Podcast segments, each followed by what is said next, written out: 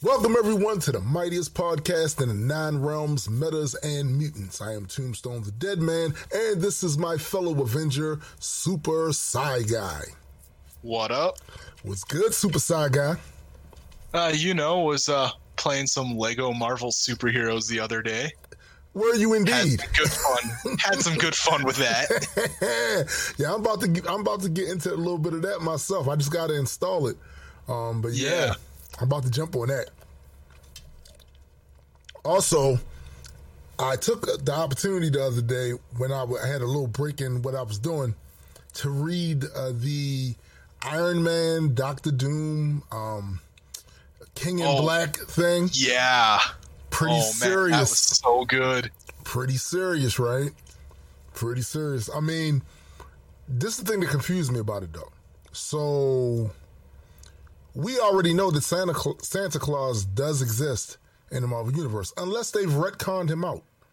But he No, I'm was, sure he still exists. yeah. And in the story, they seemed Omega confused, right? Yeah, like. Well, how many times do people outside of mutants interact with him? That's true. And because even um Doom thought he was he could have been a sorcerer supreme, which is not out of the realm of possibility considering all the stuff that he can do, just that just stuff that we know of, you know. But Yeah. I thought it, I thought what I liked the most about it, the, the um the story was their interaction between Stark and Doom. That- I think that's that's my favorite. My favorite duo frenemies Yeah. is is Iron Man and Doom. E- even though Doom's kind of gone evil again, Oh yeah, oh yeah. But- Oh, believe me. he, he still has that respect for Stark that Mm-hmm. he doesn't for most people. And again, he's kind of addressed that. He's Yeah. one of those guys who he recognizes his own flaws Yep. and then just takes a stand for what he wants to do anyways. And if he didn't, we wouldn't have had like civil war. Yeah, exactly, exactly. No, it's a, it's a pretty cool little one shot, and um, it includes enough of what's happening with the King in Black to keep it like kind of you know relevant, and also it let me know that I'm missing certain stories because I looked at that armor that um the, the symbiote that Tony had on on his armor and was like, wait a minute, I'm drawing a blank on how that how he got that. So now I know I got to go back and I got to read some more. And I also, um, surprisingly, I'm, I'm, I missed Thor. Was that issue ten? I missed that for some reason, and I went back to read it, and man, uh, Donald Blake is on a goddamn rampage.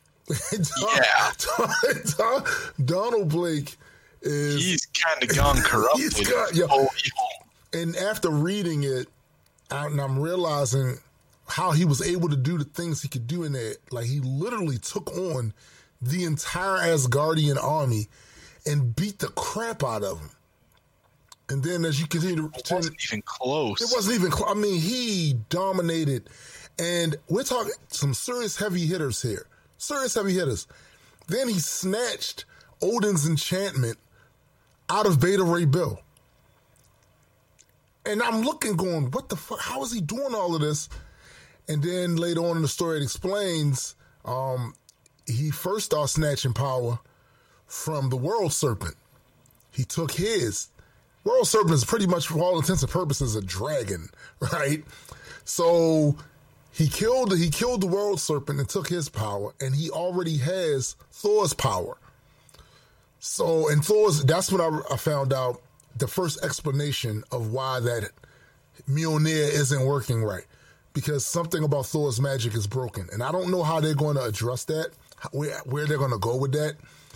But I do know I should have realized that him becoming an All Father, they were going to give him a handicap. Because Yeah. if you look at the way Odin, see, they didn't have to use Odin all the time. Odin wasn't always involved in in in as many stories as Thor would be in. So they could keep him uber powerful and only really nerf him when necessary for the for the plot demands. But with Thor, he's a popular member of the Avengers. He's going to be in the Avengers books. He has uh, uh, his own comic book line. Mm, having him an All Father means you're gonna have a hard time finding things that can challenge him if we're scaling him up to Odin. You know, so I should have known they were going to do that. So I don't know where they're going to go with his magic being broken. But what I'm hoping they don't do is by virtue of his magic being broken, that it's something that's not repairable, and then he remains nerfed like that, just so it makes it easier for them to find challenges for him. Because that would actually suck. But um, I always have said there are characters I see in DC comics and even in Marvel to such an extent that are so powerful. Like, take Superman. Superman is so goddamn powerful. They always, yet they find a way to challenge him. So don't nerf my guy. you know what I'm saying? Just because you having problems finding somebody to create some people, you know? That's all. And look, Mangog is not off the table. I still don't believe he's dead. I think he's coming back. But yeah, that's been pretty. Oh, and and also um, this uh New Year's. Well, actually, we started before New Year's. A couple days before New Year's, me and my kids started binging um, the MCU in the chronological order of events. Right. Oh yeah, I've I've done that. So the thing that's crazy about doing it that way is even though I've seen most of these movies multiple times, but when you watch it like that, you get a better appreciation of what Marvel was trying to do, even with the flaws that they have in the timeline. But but you get an appreciation of it, you know. And we are we are, I think we stopped at uh, uh, Infinity War and Endgame, right? So I'm gonna wait till she gets back. She had to babysit her um her little brother for this week because you know the, the, kids still ain't going to school here in Maryland. Um, yeah. She had to babysit her, her, her, her, little brother. So when she gets back here on the weekend, we're going to finish up with that. But that to me is the best way to watch it. Like, sure, you may have a craving for an individual movie here and there, but if you really want to get the best bang uh, out of that story, that collect those collection of stories, just go and watch it chronological order because it just it just seemed a lot more epic that way. And you start seeing how some of these things have been tied together as yep, well. Absolutely. Absolutely. Like if you if you watch them in phase order and everything else, you'll still notice it, but mm-hmm. like some of them become far more pronounced. Absolutely.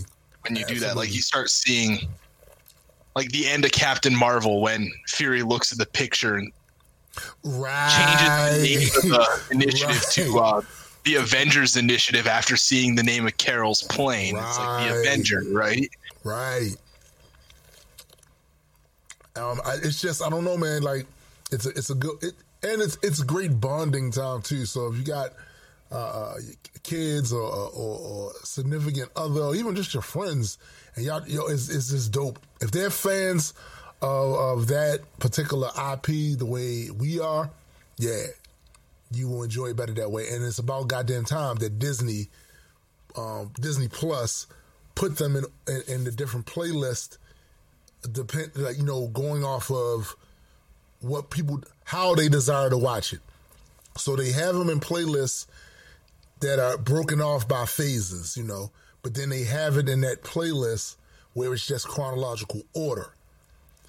And then they have it in another playlist, I think, where it's um order of release right? Yeah, phase order. Yeah, so like again, I'm glad they finally did that. It makes it a lot more convenient to do because I tried to do it before, but it just was a, one big pain in the ass looking at the list on my, on, on my computer. Go, okay, I gotta watch this like that. Nah, this way it just you start and it keeps going.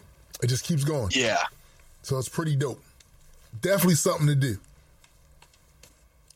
Um, but anyway, uh, actually, I'm not going to tell them what this episode is actually about until we get there. How about that? All right. Let's do it. Let's do the news. I'll let you get the first one. Okay.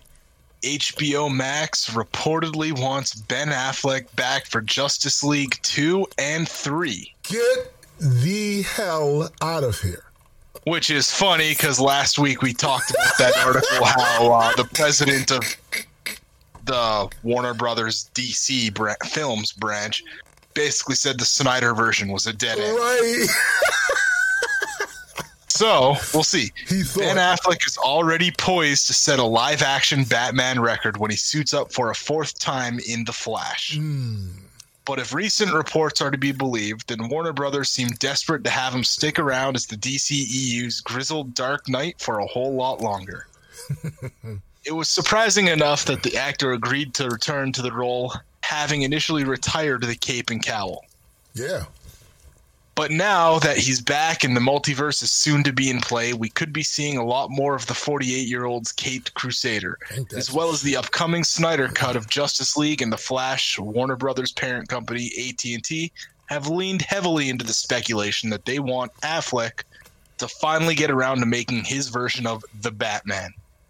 While uh, talking, while talk of an HBO Max limited series that could also feature Jared Leto's Joker has been doing the rounds as well.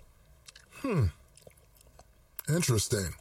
Not only that, but tipster Mikey Sutton is claiming that the studio is so confident of the all new version of Justice League will be a success that they're pursuing the or actively pursuing the idea of a further two sequels. Whoa, whoa, whoa, whoa, whoa, whoa, whoa, whoa. Slow down, Corky. Now, we just saw a major fail with Wonder Woman. Y'all Yeah. extra confident right now. I don't know. Yeah. But obviously, Batman is a key member of the team, and it is said that the HBO Max would like Affleck to remain on board for the whole trilogy, with the next two outings following the precedents set by the Snyder Cut and adopting an episodic format rather than being feature films.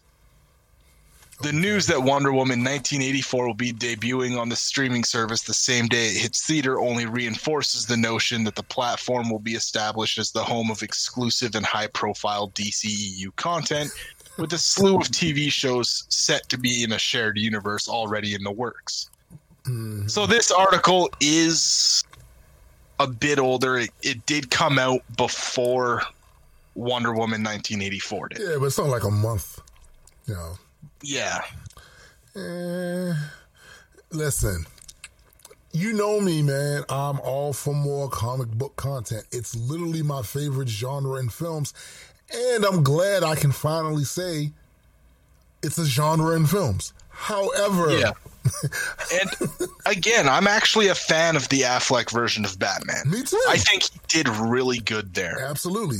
But I am not a fan of the Snyder cut as a whole. The Snyderverse. Like the other Snyder version of movies didn't appeal to me all that much. Mm-hmm, mm-hmm. So having another two more movies on top of this well, not even movies. If they're doing episodic, it's going to be the same. It's going to basically be four hours yep. each, right? Like, Yep. I don't know if that's something that's really going to appeal to me. and if I watch it, it'll mostly be to see how Affleck handles it. Yeah, true. And, and and hopefully you'll be pleasantly surprised that they they got it right, the feel right. But I, I, I listen, I am not I am not full of confidence right now after seeing Wonder Woman. I'm not. I, I'm just not. It's making me feel a way about the rest of it. Like, y'all sure y'all get it? So we thought y'all would get it after the fail. We thought y'all was getting it when we saw you come out with a couple of movies that was okay, and then you kind of went back. like you kind of went back. So I, you know, again, I don't know. We will have to wait and see. Um, so uh, next up, some more bad news. Um, Wonder Woman. Kind of addicting to say, but fair. Uh, Wonder Woman 3 is given the green light with Patty Jenkins still at the helm. Yeah, so Diana Prince is officially heading back to the big screen for a third Wonder Woman movie. Warner Brothers has fast tracked development on another installment in the DC Comics franchise, with Gal Gadot returning to star as the title heroine and Patty Jenkins back to write and direct the concluding entry in the superhero trilogy. Now, this is just my humble opinion, but I, I'm really starting to advocate for maybe some movies don't need three. Duo. Instead of a trilogy, you just have a duo. Those two movies. Like, we've seen enough. Or even maybe Maybe.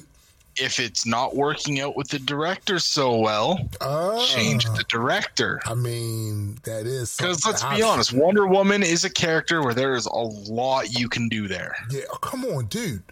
There is a whole lot you can do It there. really is, and I don't feel like But don't be afraid to do like what they did with the Thor movies. right. They replaced the director after the second one Mhm. because the first one was decent, second one was not very good, and they're like, "You know what? Let's try a different direction."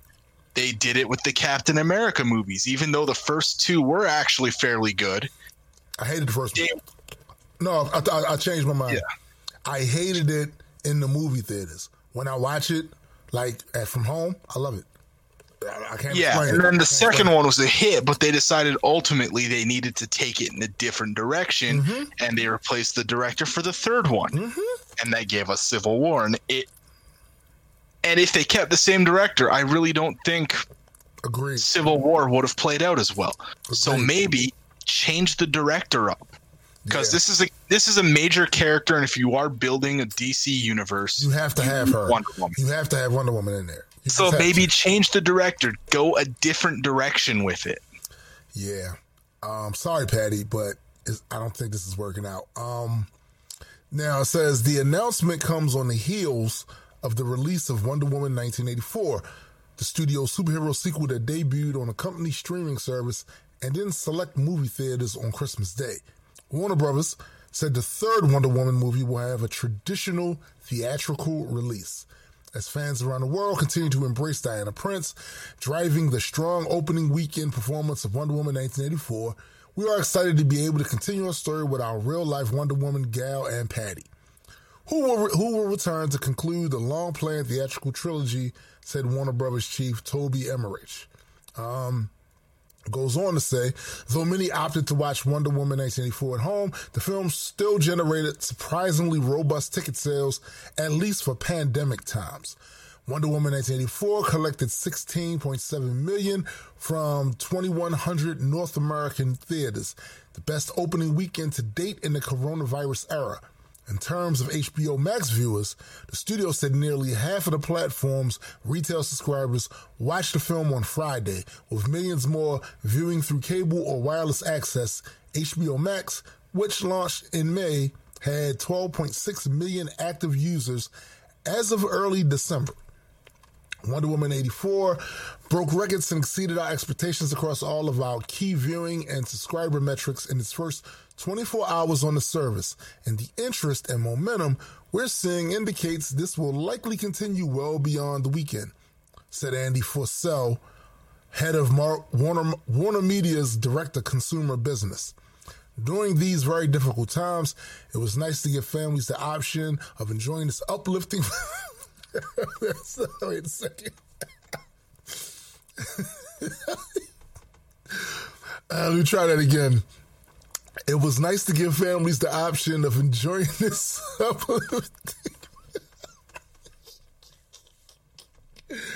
I'm sorry, y'all, it's just so bad. It's so bad. Um, this uplifting film at home, where theater viewing wasn't an option. Nothing is known yet about the final chapter in the Wonder Woman trilogy. The sequel, which had been delayed numerous times amid the pandemic, starred Kristen Wiig as the villainous Cheetah, Pedro Pascal as the over the top businessman Max Lord, and Chris Pine as Diana's love interest Steve Trevor. The production timeline for Wonder Woman 3 is also unclear. Gadot and Jenkins have Cleopatra and developed. What? All right, fuck it. Uh, have Cleopatra in development at Paramount, the historical drama on the legendary Queen of Egypt. Gadot's, Gadot's Wonder Woman will next be seen in Zack Snyder's four-part cut, cut of Justice League due on HBO Max in 2021. Jenkins is also set to direct the new Star Wars movie. Don't worry, don't worry. That's not important. Star Wars fans are never happy. well, good point. That's It good doesn't. point. It doesn't, Doesn't matter, matter if it's good. it. That's true. They- were never going to be happy. That's a fact. That's a fact. That's a fact. Um, yeah, it, it, uh, the movie's titled Rogue Squadron. The film slated for Christmas 2023 will follow pilots in a galaxy far, far away. Um, so I have a few issues with this, mostly involving them directing a Cleopatra movie. Yeah, and that uh, has that's yeah. You know, you notice how that stop, that, I stopped right. that has stuff that uh, we're not going to talk about on the show. No, but no. there are reasons that I am definitely skeptical about I am that. so skeptical. That's why. That's why I stopped. Like, really? That's what they're doing? Yeah. Hmm, interesting. Yeah, this this this is rife for being a shit show. I'm telling less you. less with to do with Jenkins on Nope. that one. Nope. But yeah, Nope. Jen- Jenkins the issues is going to be the Star Wars one, which again, no Star Wars fan was. No matter what movie it is, Yeah, the Star Wars fandom is always split in half on they're fantastically in love with this movie, this series, this prequel, this sequel, this one yeah. and I absolutely hate everything about it. Don't you dare suggest it was good. It shouldn't even be counted as real canon. Yeah, yeah, they fight. And- they fight over that shit. N- no one trashes Star Wars more than Star Wars fans. but man, that's that's going to be a wild time to watch the news outlets. You know, I was about to say like that's going to be an interesting time in pop culture. It, it is, man. Like I, I, look, I can't, can't wait to see it. Ooh, so what's the next story? Next up, we have Joseph Gordon-Levitt rumored to have contact with Marvel Studios. Who, Robin? in, in that one movie, unfortunately. Uh-huh. The thing is, is he's actually a really good actor. I'm He a is. fan of him in his movies. So, He absolutely is. but he's also he's also recently taken on roles as director. Marvel slate for 2021 through 2020. God damn it! For some reason, my comic book uh, uh, website is not muted. Of course it is. so, actor and filmmaker Joseph Gordon-Levitt has made contact with the creatives at Marvel Studios.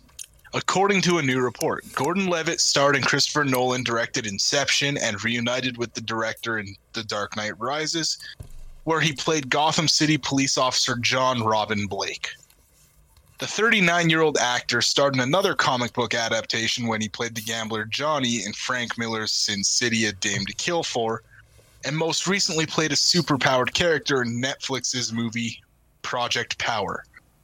As a filmmaker, Gordon Levitt directed himself and Black Widow star Scarlett Johansson in his 2013 directorial debut, Don Jon, which was, from what I hear, actually a really good movie. oh yeah, I haven't I haven't seen it, but I've heard a lot of good things about it. right.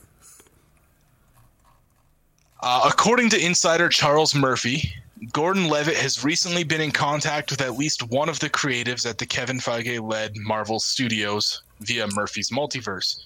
It's unclear from the report if that contact is the beginning of a potential role or possibly a creative role behind the camera. Really? So it's not necessarily as a as an actor but also potentially as a director Okay. or who knows both. Yeah. In recent years, Gordon Levitt has been rumored for such roles as Star Lord's Star Lord in 2014's Guardians of the Galaxy, ultimately going to Chris Pratt, Scott Lang in 2015's Ant Man, going to Paul Rudd, and Stephen Strange in 2016's No, Doctor no, Strange. y'all bugging. Now I could see That, that one I don't see. I I can can, see see him as Star. I can see that. I can Yeah. see him as Is Scott Lang yeah, as well. Yeah, yeah. Doctor Strange, I don't think he quite had it. I think the minute like all those lists came out of potential actors and Benedict Cumberbatch was on it, I think everybody, was going. yeah. Every- I don't think I know a single person who didn't think Cumberbatch was getting that one. Yeah, yeah, yeah, yeah. True. But Despite long-standing rumors that the Nolan universe would continue after Dark Knight Rises, with Gordon Levitt taking over as the new Batman, a Joseph Gordon-Levitt led Batman spin-off never materialized at DC. Nope. Earlier this year, Gordon Levitt said during a Reddit Q&A that he likes how Nolan's Batman trilogy has a conclusion. Hmm. Basically nixing any rumor of him Yeah. returning to that role. Yeah. He killed it right there. Murphy speculates Gordon Levitt could have met with Marvel over its rebooted Fantastic Four, officially announced by Feige, during a reveal heavy Disney Investor Day presentation earlier. Sony Marvel's Spider Man trilogy director Jon Watts will helm the reboot that has not set an announced cast or release date. Hmm. Along with a 10 title slate released through 2021. Future Marvel Studios projects include a third Ant Man and sequels to Captain Marvel and Guardians 3. Titles without release dates include feature films Fantastic Four and Mahershala Ali's led Blade, uh, Blade reboot, Can't wait for that. as well as big budget Disney Plus series Moon Knight, She Hulk, Secret Invasion, Ironheart, and Armor Wars. It's going to be dope. Gordon Levitt stars in thriller 7500, now streaming on Amazon Prime, and plays Richard Schultz in The Trial of the Chicago Seven, streaming on Netflix. Hmm. So he's also not out of touch with acting. Nah, still, nah, nah. He's still acting. He's still getting work. It's it's very fair that he could be going for either role or possibly both. Yeah. Maybe even going for a role in and like an assistant director or something. Yeah. I mean, we'll have to wait and see what, how it shakes out. I'm, I'm pretty sure a lot of actors get in contact with um, Kevin Feige, and it's just a matter of time before they find him something in there. But what I like about that, though, is it's it, it tells me that the comic book genre, whether you like it or don't like it, is here to stay. Saying? People see it as viable. They're, they're all trying to get their little, make their mark in it. I'm here for it. Yeah. I'm here for it. So the, the final, the final story. Once again, little Ray Ray. Ray Fisher is now saying he will refuse to work for DC Films as long as Walter Hamada is president. Yeah. So, Justice Justice League star and all around uh uh what like a friend to the show. We gotta start giving this guy an official credit. Yeah, he needs a- Ray Fisher says he will not work on any film associated with DC Films president Walter Hamada in the wake of Warner Media's investigation into the alleged misconduct on the superhero film set.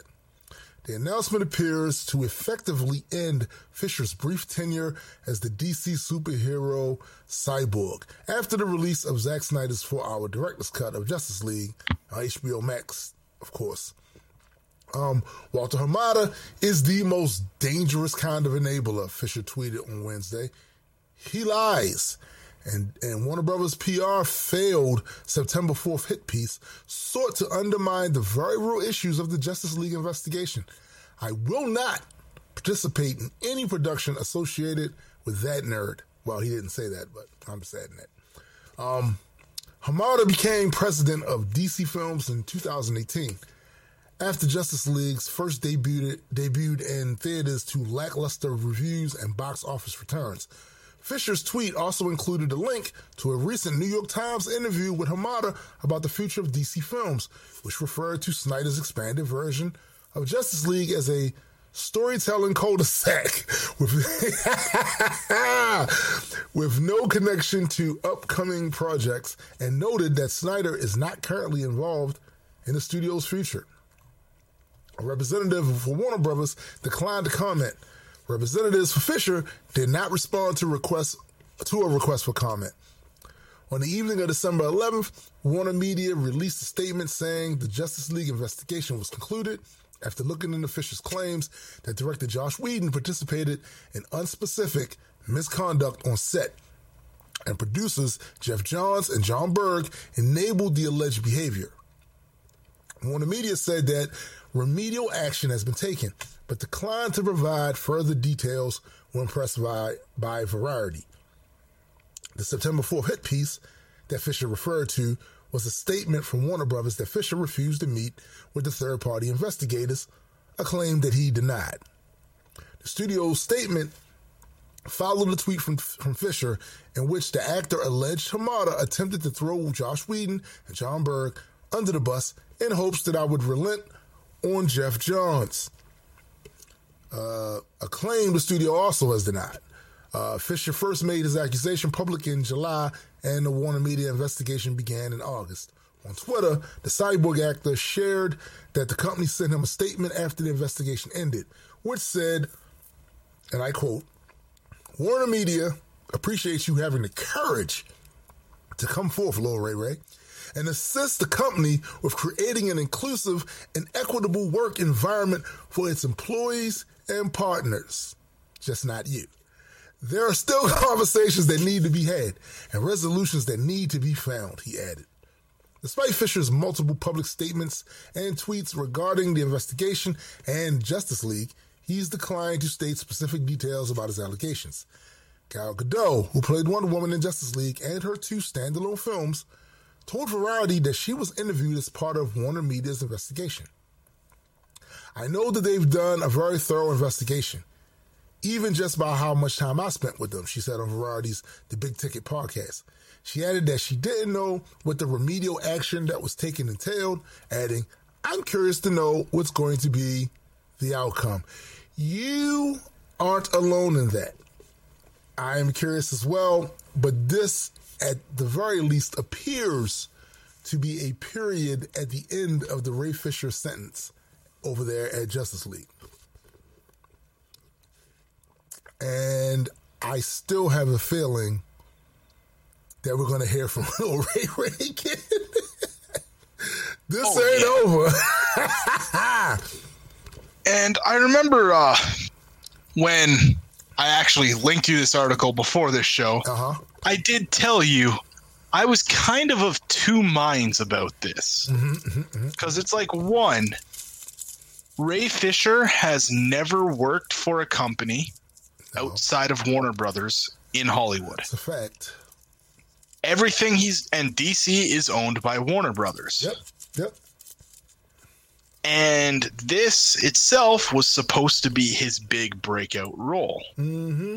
So refusing to do this is a risky move, especially given that Walter Hamada was not president of DC Films when all this stuff started going down. Right. He was brought in to be president after the old one, after they fired the old one, because of partly because of how badly Justice League flopped, but Yep. also the negative receptions of Suicide Squad, Mhm. Batman vs Superman, Mhm.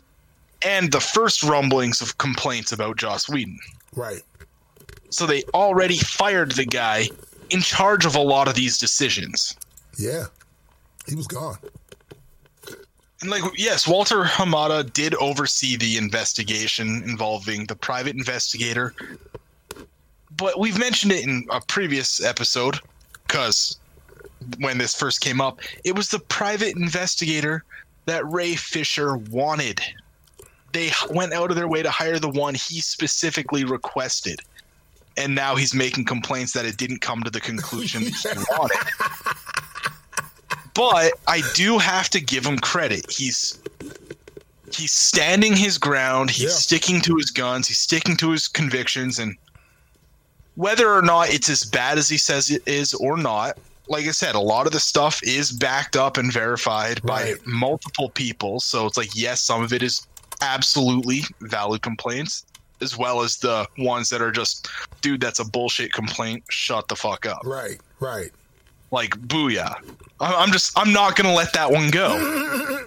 I'm not letting that one go. And you shouldn't. And you know, But- I, I'm with you with that. And, and like that that's a bullshit complaint, but still give them credit for standing up well, and I agree.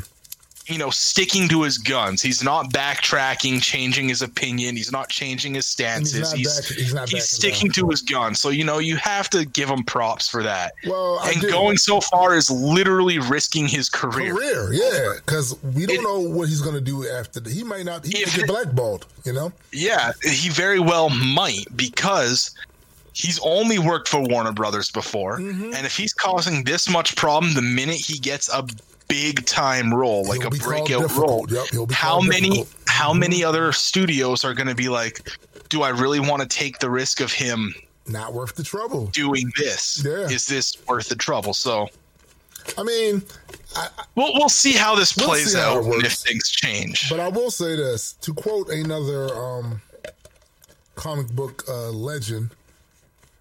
When the mob and the press and the whole world tell you to move, your job is to plant yourself like a tree by the river of truth and tell the whole world no. You move. yeah. Cap Cap showed you the way a long time ago, so I guess he's taking Cap's advice. Yeah. no, you move.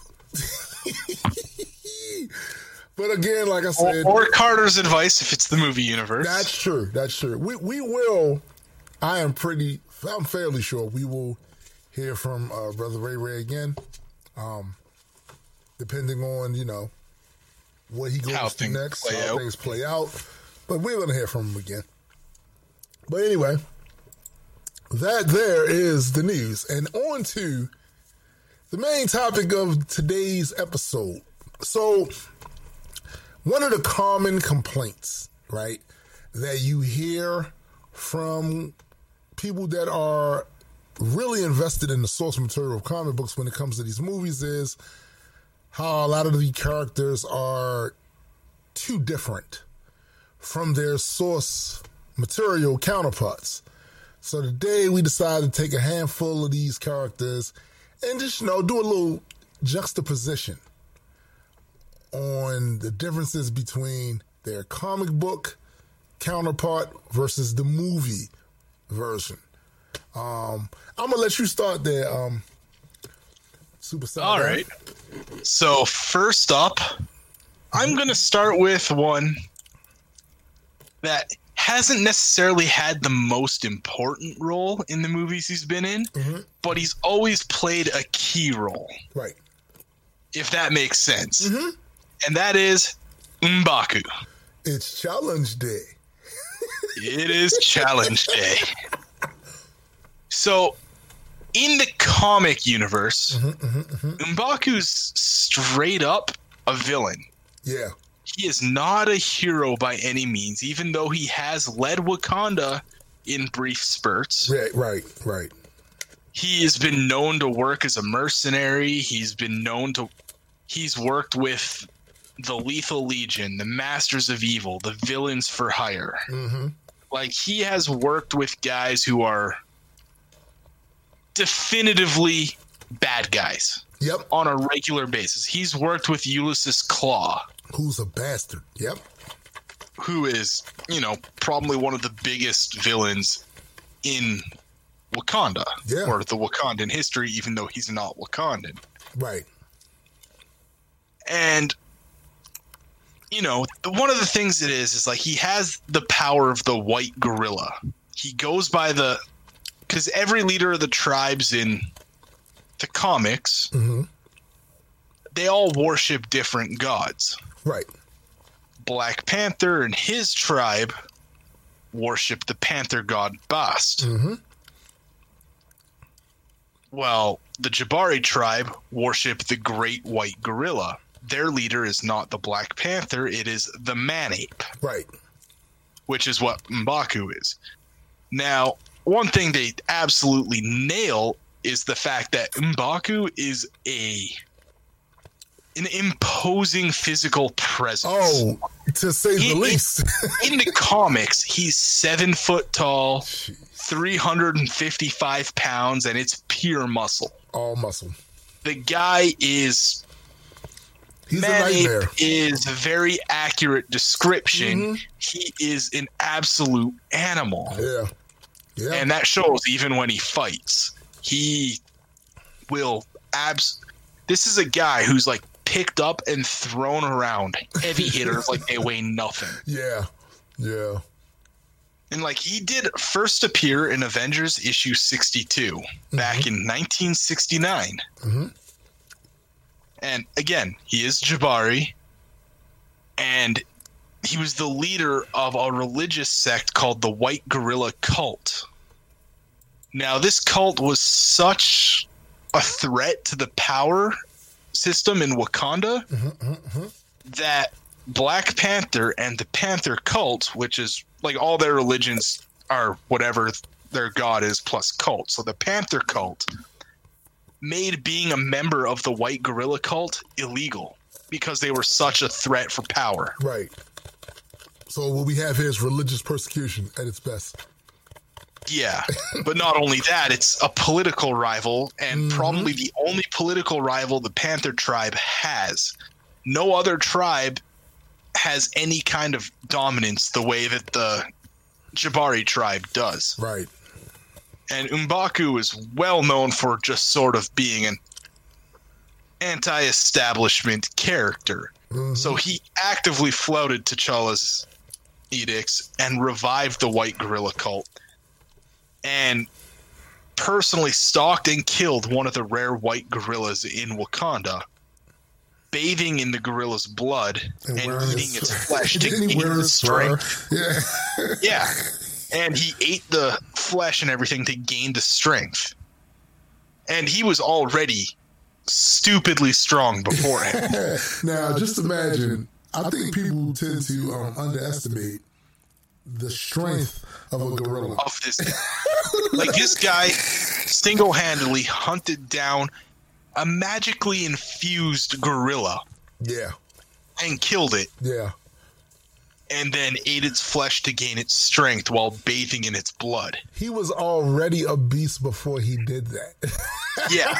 like, with this, he he's openly challenged Black Panther's right to rule on more than one occasion, and mm-hmm. this was something that was sort of nodded to in the movies with its challenge day. right. Came down, challenged, and again he nearly won. It kind of looked like he sort of threw the fight near the end there when he realized that you know T'Challa kept fighting even when he should have given up after taking that Stab. you know spear through the shoulder. yeah, it's that, like okay. yeah, he's still fighting. because one of the things he respects is power. He respects strength.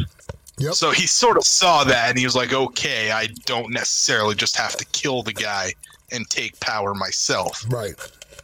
But he, much like the movies, Mbaku's also, and the Jabari are also big on being more primitive in a sense Right. they they sort of eschew technology. They don't believe in reliance on technology to accomplish their goals. And despite their lack of technology usage, they are absolutely more than capable of holding their own against even Wakandans who are the most technologically advanced race on Earth. Which actually says something when you think about it. You got this one group over here that spurns the usage of technology, and other one that absolutely embraces and sum, sum, saturates itself in it, and yet they're still They're so evenly ground. matched. Right? That's kind of crazy. And, we say equal grounds and realize that's the rest of Wakanda versus just the True, Jabari. true, true. Right. And they're on equal grounds. If it was one tribe on one, the Jabari would probably stomp them. yeah, come through. they will come through. come through. So we have that going with. He's known for his superhuman strength, stamina, agility, and durability. So his speed itself is only average, which itself kind of puts him on par with, you know, Olympic level athletes. yeah, yeah. Uh, We say average when and we're comparing it to other superheroes. Yeah, it's like comic book average. Like to, to for Yeah. you to be some for you to be even be others a in the super community. right? For you to even be in a, in a conversation, you have to be at least Olympic level, peak human to even Yeah. be in the conversation, right? So yeah, but he's sense. got like the kind of stamina and durability that again rivals Captain America. Which Except unlike- Unlike Cap, he is still vulnerable to poisons and stuff. and he still his body But- still does secrete lactic acids, which means he does get tired eventually. But the fact that he can keep up with Cap long term Yeah, that's kind of crazy. before any of that sets in tells you how ridiculous it is. And then realize that the dude is massive. Again, he's seven feet, 355 pounds, pure muscle. And his agility pushes what, you know, humans can do at their limit. Right. His agility is superhuman, which is kind of scary if you have to face a guy who can move that fast Absolutely. and is that agile, who is that size. Yeah. Now, if we take a look at the movie version, M'Baku is still a very imposing presence physically. Yeah. They did they did nail that. He Right. is a and Winston Duke is himself kind of a big guy, He's so big it's guy, yeah. really good. But they also added a little movie magic to kind of make him tower over everybody. Yeah, they got him looking like he's seven foot in there. And again, that that lines up with the comics. Yep. Yep. The biggest thing here is the fact that he's not necessarily a villain in the movies. In fact, he's actually an ally of T'Challa. Yeah. After T'Challa and his family visited him, making him the first Wakandan king, the first Black Panther in centuries to visit the Jabari tribe. Yeah. But now bear in mind, if you haven't seen the movie, I don't know who which one of you could have possibly missed it. We're looking like five years ago now. Well, Spoiler yeah, alert. Yeah. but um, you know, bear in mind he visited him not through choice. When he was almost dead. But through force. They literally found his body, you know, out there dying after getting his ass shellacked by Ki- by Killmonger. So, you know, it's not like he decided to come there and go, you know what, I'm gonna put this olive leaf out they, here. they did beg Mbaku, Oh, they did. like cha- challenge Killmonger. You Mm-hmm. can do it. You can fight him. Let me ask you this: And he he instead of challenging him, he's like, "We can save T'Challa's life." Right, but do you think had he taken that uh the herb, he would have been a match for Killmonger? Yeah, I think he would have been. He was without the herb, he was on par with T'Challa. Mm-hmm, and T'Challa won because he kind of let up after seeing, like we said, he took the spear through the shoulder and kept going. Right. And he kind of let up. It looked like he let up a little bit after that. Uh, uh, uh, So if he didn't let up, I'm pretty sure he would have beaten T'Challa. right. And it was nowhere near as close a fight as the T'Challa Killmonger fight was. Yeah, that's true. So with the herb, I do think he could have done it. So I'm wondering why he chose not to do that. Maybe it was a sense of honor that he had. Um, that's like, nah, because this man ain't Yeah. really dead. So the, technically, that challenge ain't really done. He never But yeah. conceded. So It's not my challenge because he didn't die, he Mm-hmm. didn't surrender. right, which are the terms you die or surrender exactly. And what kind of a bastard would I be?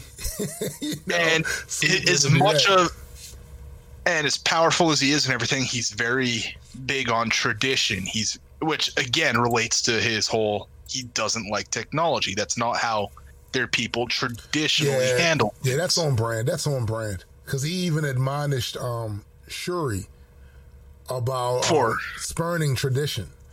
You yeah know? Yeah, that's on brand. but however when he did come back there and they they begged him for his help. He's like, "I'm not going to help you, but I will protect your family if they stay here. Right, right. Your family will be safe." Possible. He saw them like, "Okay, well that's that's more than we really have a right to ask for. Thank you." true. And they went back and they left the queen mother and everyone there. Well, the rest of the people who are still fighters fought.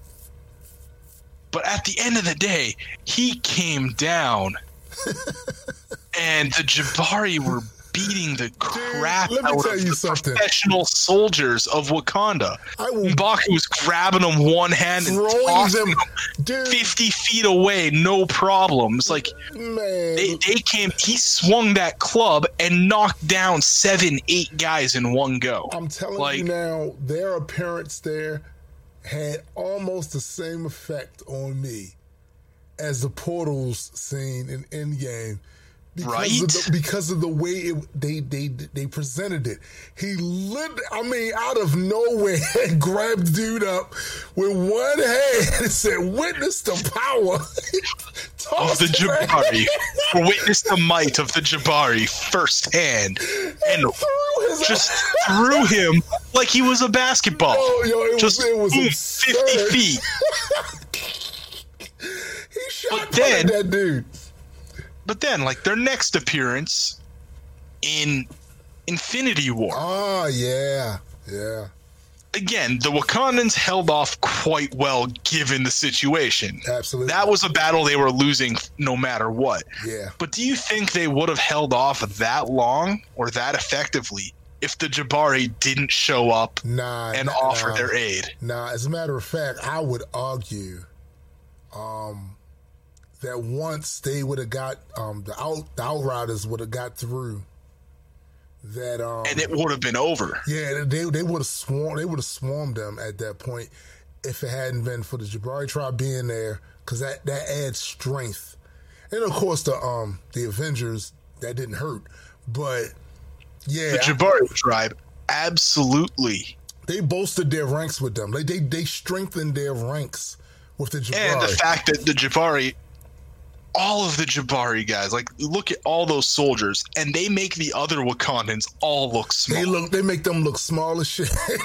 and Mbaku's big among them, Right. But the rest of them make the rest of the Wakandans look on the smaller side. Yeah. They're all built like brick houses, huge. and these are all dudes. guys who do all their training, all their fighting without technology, Yeah, and even like their fight. weapons there. They they did not use technology. They were still using traditional spears and clubs yeah. and beating the crap out of And these guys with guns like nothing. What's crazy about that is they're fighting these savage ass aliens that obviously Up have some level and of- winning them. and winning. They- these these aliens obviously have a level of superhuman strength with them because they were challenging um, Captain America. Who, let's face it, MCU Captain America is a horse. Like this guy, the, the strength feats that he has over there are ridiculous, and they were challenging him. So it's like these, these none of these uh, uh, Jabari have any super soldier serum coursing through their veins. They don't have the um the the um. The, the, the blood shape, um, heart shape herb. They don't have that. They're just just natural. like this is just what with they are. wooden weapons and beating the crap out of these the guys up close and personal. It was amazing. And then, see. like, even after, yeah, wa- once in Endgame, the Jabari showed up once again. They were like, hell yeah, let's go for the rematch, boys. dude. This this And obviously, they ended up coming out on top in that one. well, yeah. I mean, they did. But it's like- that endgame So there are army was big like advanced. differences. Yeah, yeah. Like, there are big differences, mostly in how the Jabari are viewed. right. it's more they're isolationists and primitivists rather Yeah. than Villains or rather, like the tribe itself aren't necessarily villainous, but they all do due to the fact that their religion got outlawed. They're generally outcasts and criminals because they still worship their god, whether it's outlawed or not. And M'Baku is a straight up villain. Here, they're just isolationists, primitivists, They value their strength, but they're not villainous. They're Right. not evil. They're not bad guys. And then once they actually kind of interacted with the rest of them for the first time in hundreds of years, Right. Everyone's like, shit. You know, it's not. They're not so bad, and they came in and saved the day. I mean, yes, they did. Yes, they Every time they show up, you know things are going down. Absolutely. And and again, it's something that um that's a that's a major difference from the comic book version and the uh, movie version of it. Um let me see. I have returned. Um where was we? Oh yeah. So um we was out on Mbaku, right?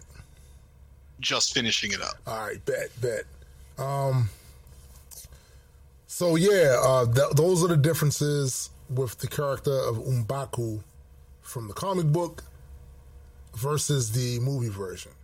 And to be fair, for the most part, they're actually fairly similar. Oh, yeah. Outside of the fact that Mbaku's a villain in comics. Yeah, everything else is pretty much um the same, right?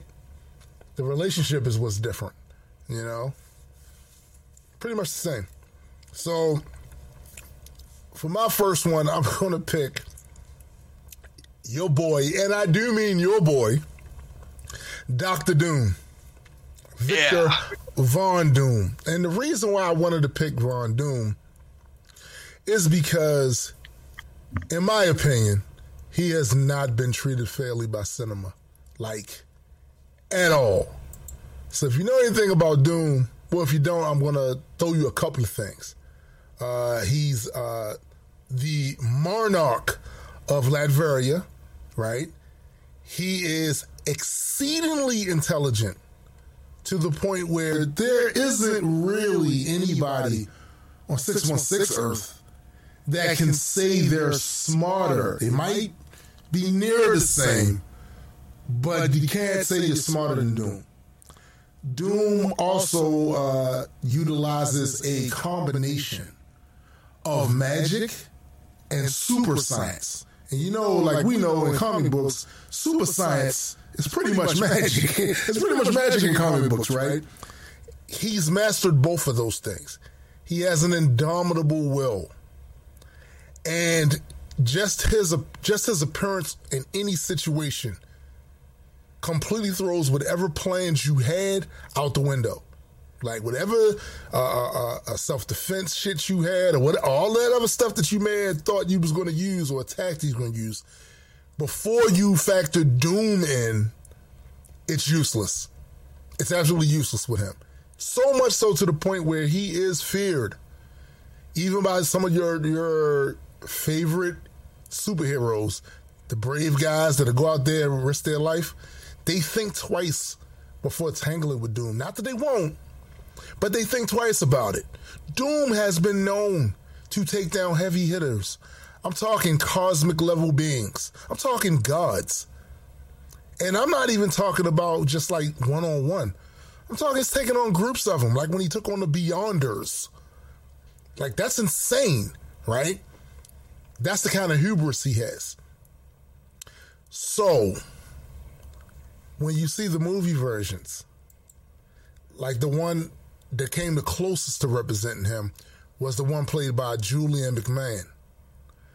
And I say comes close because he had the trappings of him. From, you know, the outfit was fairly similar. And that's pretty much where it ended.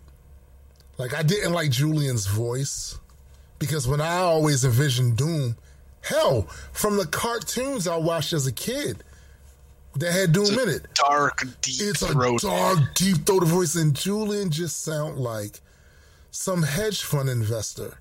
Yeah. You know, How dare you oppose Doom? it's like, and then on top of that, they screwed the pooch on his powers, right?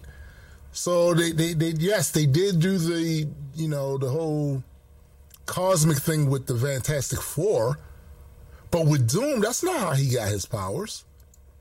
So Yeah. the way he represented, they represented his abilities in that movie was is nothing like in the comic books.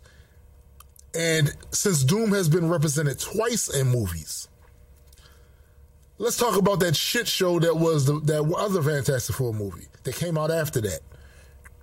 This guy bared no resemblance to Doom at all. Now, far as power levels, and I'm I'm speaking strictly about the um the damage output. Yeah, dude could do some serious shit, and I believe Doom. I believe that uh comic book Doom could match that, but that came that's pretty close. But everything else, that is not Doom's not some freak show computer hacker type. That ain't Doom. No. It's not him. He Doom is- was the son of a Roma a Roma witch. Yes. He magic's in his blood, right? Like I, you, and I think the, the one of the biggest, I feel one of the biggest, um, like miscarriages of just justice done to this character was that the ones that they they portrayed him as in the movies completely ignored the magic element of it and none of them made him what he actually is a monarch. Gotta tell you, Again, I get kind of ignoring magic. It's kind of hard to pull off, but for the most part, they didn't even really make him the smartest guy in the room either. And No, that's the no. thing is any room Doom walks into, he is the smartest guy in the room. yeah, but that's the. Everyone, as far as he's concerned, is beneath him. right? And he he shows it now. Look, again, it'll be easier to do to, do- to do Doom now with magic because we had Doctor Strange. So all of you fuckers have been introduced to the MCU version of magic. There is literally zero reason why the next time we see Doom on that screen, he shouldn't be able to tap into that same type of shit. Or I'm gonna be pissed. I'm, I'm, I'm, I'm, I'm just straight up. And him, Again, I won't be super pissed as long as they still acknowledge that he has those powers, even if he doesn't use rely- okay. I, you know what? I agree with that. That's the thing. He doesn't rely on them. He doesn't actively show his magic powers unless he has to. That's true. Because again, he prefers people to underestimate him. Right. If they know he has magic on top of all his stuff, they don't underestimate him. Doctor Strange knows. In the comic book, Doctor Strange oh, knows. Oh boy. Doctor Strange has only gotten to where he is because Doom's helped him on more Yeah. than one occasion. Yeah. And also, him being a monarch is a huge part of his character. It's literally it, it, it, it's it's so much of a part of him being a ruler of people that it's kind of when I see them do representations of him where that's not even part of where he's just some fucking student or, or whatever or some um businessman like and I think he was a businessman in the um that first uh Fantastic Four two movies that they did. He seems small. That seems too small for Doom. This is fucking Victor Von Doom. This is the same guy in the in the in the the comic book version. The same guy in the crossover book that they did with DC that shit talked Superman and told him to get the fuck out of his embassy after attacking Superman. like after attacking Superman, he had literally attacked. He literally attacked Superman with kryptonite lasers coming from out of the, the walls. Superman, of course, uh, utilizes the fact that the embassy had lead lined everything, and he spins around with us and wraps himself into that lead. And then he breaks the, the thing and he turns to Doom and he says, Now, what's to stop me from doing to you what I did to those lasers? And Doom said, Diplomatic immunity. Get the hell out of my embassy. Listen, this is Doom. This is Doom. And if you don't have that, I'm probably not going to feel him as much. Yeah. He's got to have Like it. Doom is larger than life in every way you could think about. Yeah. Except he knows he's larger than life and is as arrogant as someone who would know that. Right. right. The problem is is how arrogant can you be when you've really not a single person can challenge you one on one. Even when he loses battles, he wins. Right. There's a reason the Avengers let him be. Right. There's a reason the Fantastic Four they might be able to stop his plans temporarily, but they can never take him down. That's There's the, a that's reason issue. for all that. There's a reason Shield they keep tabs on him, but they don't do any operations. in Latveria. They sure don't. They sure There's a don't. reason for that. And it's because if they try anything, Doom will retaliate. they will not be able to stop it. Hell, you you remember and during when uh, Norman Osborn pretty much had control of Shield and all of that shit, and they they attempted to get Boom, Doom on board, and Doom was like, "No, It's fuck like, you." Nah, bro. and then he Don't bother me with your petty. he talked shit. He talked so much shit to that man that he had to to put Sentry on him, and it wasn't a good. It wasn't a good look. It just wasn't. It wasn't. Like I said, man, it's all there. There are there are. In order for you to um to really put something up there that can rival him, it's got to be godlike, and it's got to be, and and it can't just be a god that relies on physical power. Nah, this got to be smart. That's the reason why they pair him with Loki so many times. You you can't just put him in a box and make him a businessman or some goddamn computer hacker. And Feige, if you do it, we'll hunt you down. we'll, we will hunt you for that.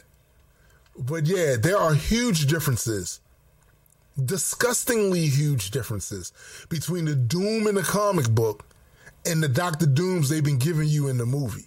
And I would argue that anyone that has never read a comic book that had Doctor Doom in it, or even knows who the character is, I would argue you still haven't seen him. Because if all you've gotten is what they gave you in those Fantastic Four movies, you still haven't seen Doom yet. yeah. That's not Doom. Like this is one of those ones where the movie versions and the comic versions share nothing but a passing physical That's it. resemblance That's to it. the armor and the name. That's it. That's it. That's it. So what's the next? What's the next one on your list? I, I figure because my next couple all kind of tie in together, Oh, okay, got you. probably let you finish out yours. That that works. That works. All right. So the next one I want to talk about is En Sabah Nur, aka Apocalypse. Apocalypse. Now, for a long period of time, he was my absolute favorite villain in the cartoons and in the comic books because it seemed as though his motivations were so much bigger than just robbing a bank, or blowing up a city. And then, of course, the way he talked. I was actually introduced to the character through the cartoon first. And he spoke as if he was part of the fabric of reality. And there was literally nothing you could do to stop him. Now, in the comic books, um, his history dates back at least 5,000 years. At least.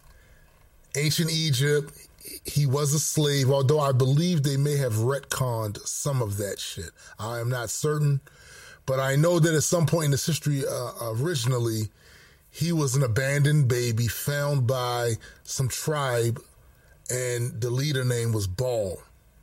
And they raised him. He eventually got jammed up, became a slave in Egypt, fell in love with the princess. The princess, of course, pretty much saw him for what he was eventually and was disgusted by him and feared him because he looked he looked different. He looked way different. And to me, that incident there, that story, and if you want to find the story, you can find it in um they actually have a four book miniseries. Um that was the origin will be the origin of apocalypse. And to me, that's just an int- uh, integral part of his of understanding his character, even though there are writers that don't even factor none of that shit in. Um, but his power set is really too much to name. Uh, near immortality, of course, superhuman strength, um, teleportation, telekinesis, um, uh, all kinds of psionic shit. He can fly. Uh, he can control um, his his molecular structure, um, shape shift, healing factor. The motherfucker has almost every power you can think about. He has, and he's exceedingly capable. He's even in the same class as far as intelligence. I would I would argue exceeds Charles Xavier, especially when it comes to genetics and all that other shit. He's he's the fucking man with that. As a matter of fact, Apocalypse couldn't be more OP if he had a magic component. If he just decided, you know what, fuck it, I'm gonna learn, I'm gonna learn magic now. Except if you read some of the stuff involving, like, the current X family Mm-hmm. stuff, he does dabble in magic to an extent. Oh no, that's terrible. Like ancient rituals and stuff like that. Like that's how he has managed to help not necessarily maintain his power, Mm-hmm. but how he's managed to learn as much as he has Wow. about other groups that he wouldn't normally have this knowledge. Knowledge of right, right. Like remember, he has like a deep, extensive knowledge of Avalon and Otherworld, That's true. and the only way you can get that Just do magic. is sh- short of being Captain Britain Right. or Captain Avalon, or Whatever. depending on whether you take the amulet or the sword, Right. is through magic. In fact, witches' covens are often how a lot of those beings interact with Earth. Yeah. Yeah. He also has access to um, celestial tech. And more times than not, that has been a hurdle that is hard to get over, um, especially back in the day. Now, I don't think it's as hard because they've had more current experience with the Celestials you know goddamn well Reed Richards got a file, you know, on them and shit and all of that. So, th- so there is data out there, but beforehand, especially early on, and when I mean early on, I'm talking ancient times. There was nothing these sword and spear wielders could do with Apocalypse. It was, just, it was just the reason. It was the reason why he was worshipped in many of the societies that he eventually led to ruin because he was, for all intents and purposes, godlike. In fact, he was putting gods on their asses. Back then, he he beat a young Th- Thor so bad he nearly killed him, and, and Thor retreated. right? So it's like he's a beast. Now, let's do a quick uh, juxtaposition on the apocalypse from the movies versus the apocalypse from his comic book Oh boy. once again, this is horrible. The only time we've seen Apocalypse in cinema was in that shitty X Men movie. He didn't even look like himself. He looked like Ivan Ooze from the goddamn Power Rangers. He was horrible. And as far as his power set was concerned, I wasn't as angry at that. No, he was nowhere near as powerful as he is in the comics, but that can be said about a lot of these characters, right? The way they they attempted to make him this overwhelming godlike presence, I wasn't mad at the origins as long as it got to the result. But everything else about him short of his motivation of, you know, survival of the fittest and all this other stuff like that, that shit was a horrible representation of Apocalypse. And he is probably, because of that, the most forgettable of the villains in that X Men franchise. He was terrible. So bad, in fact, that when they put a picture of him and his minions on Entertainment Weekly before the movie dropped, the whole goddamn internet had a shit hemorrhage. And basically oh was like, good for good reason. He was purple. what the fuck? What the fuck are they doing? His voice. Got to get on that. Apocalypse speaks. There was a quote in one of the Age of Apocalypse books when Apocalypse appeared in the first in that first panel he was on. Said with a uh, visage and a voice that could make the gods snap to attention. I heard no such voice. Excellent movie. No such voice at all. Now, don't get me wrong, there were times when he did the little deep guttural thing, but even that, I just wasn't feeling none of it. Again, a miscarriage of justice. Apocalypse has not been represented correctly in cinema as of yet. And I'm gonna I'm gonna say this: uh, the origins that they had for Apocalypse in that movie um, was close. It was close. I'll allow it. I'd, I'd have been cool with that. But how do you not? Yeah, they, they did do the origins. They did the origins part pretty good. Fairly accurate. Yeah, I had no problem with that. But um and I'm also not insisting that the MCU once they they bring him back, I'm not insisting that they connect him to the Celestials if they don't want to because their whole celestial shit is a little different in the MCU, right? But you damn well better represent him right or much like how I feel about the whole Doom situation, Mr. Feige, we're coming for you. We are coming. we are coming for you. All right. Give us the apocalypse we deserve, man. And here's the thing that pisses me off the most. So, little known story about the design of that character for that movie. There was a designer that bid for the job. And they gave it to the other guy that gave us Ivan Ooze.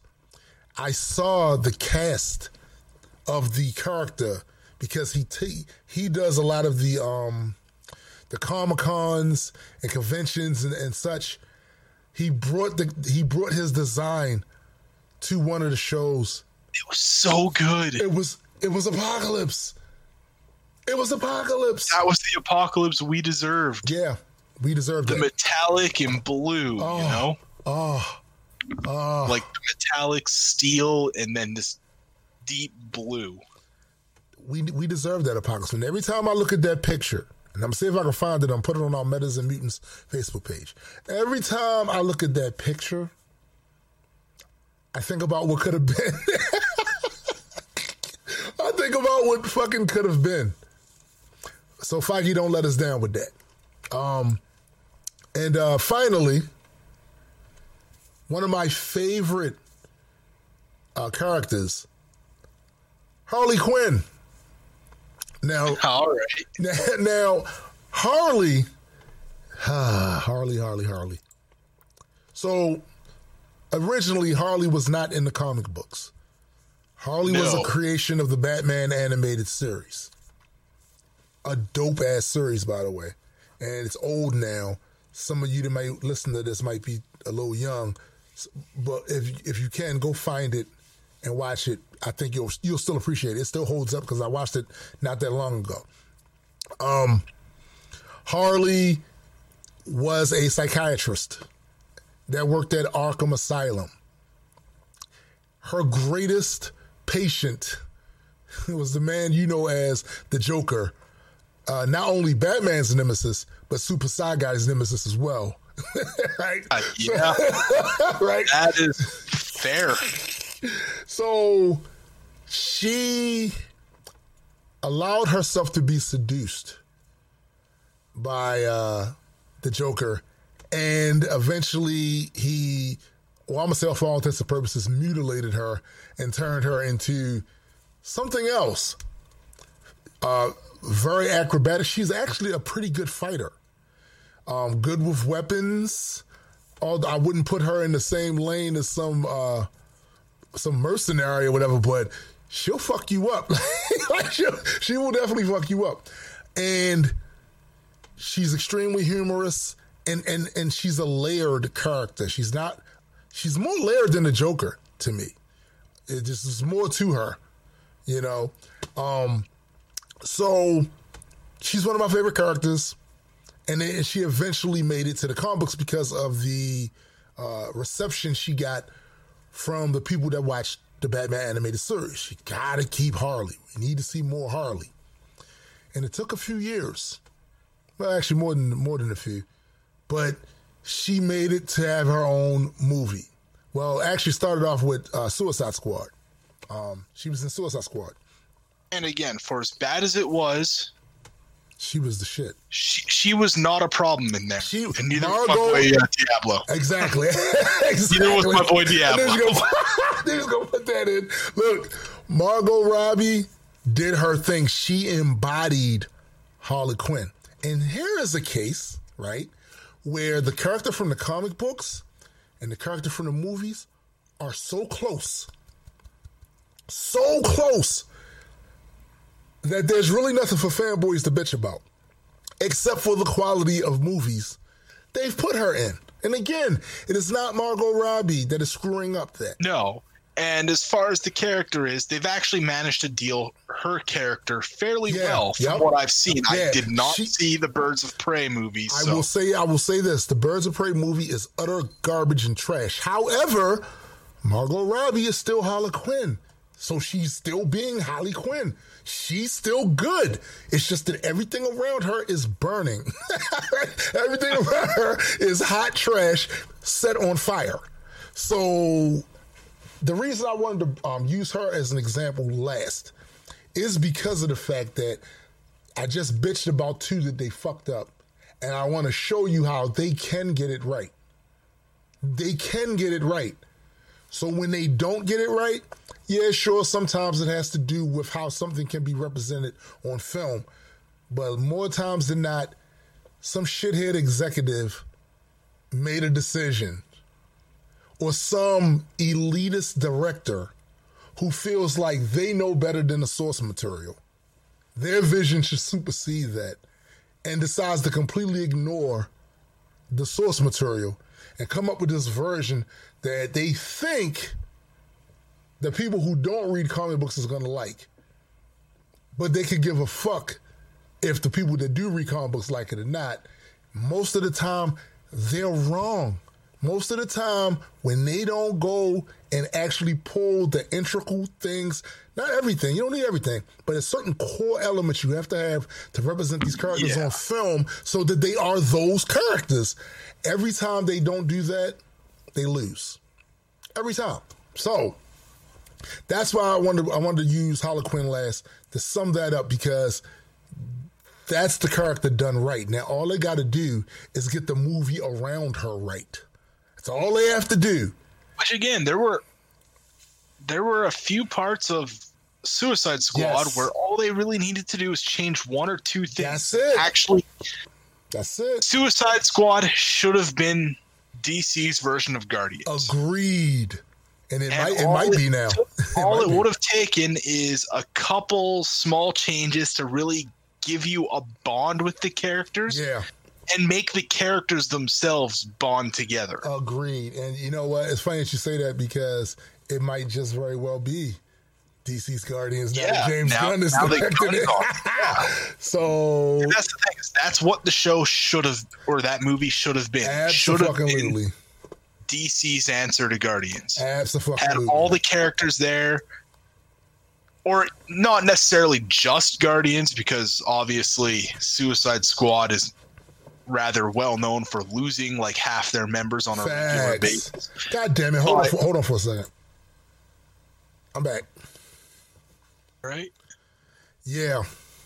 But um, like you said, it was only a few things that they could have done that would have turned that movie from the dud to a winner.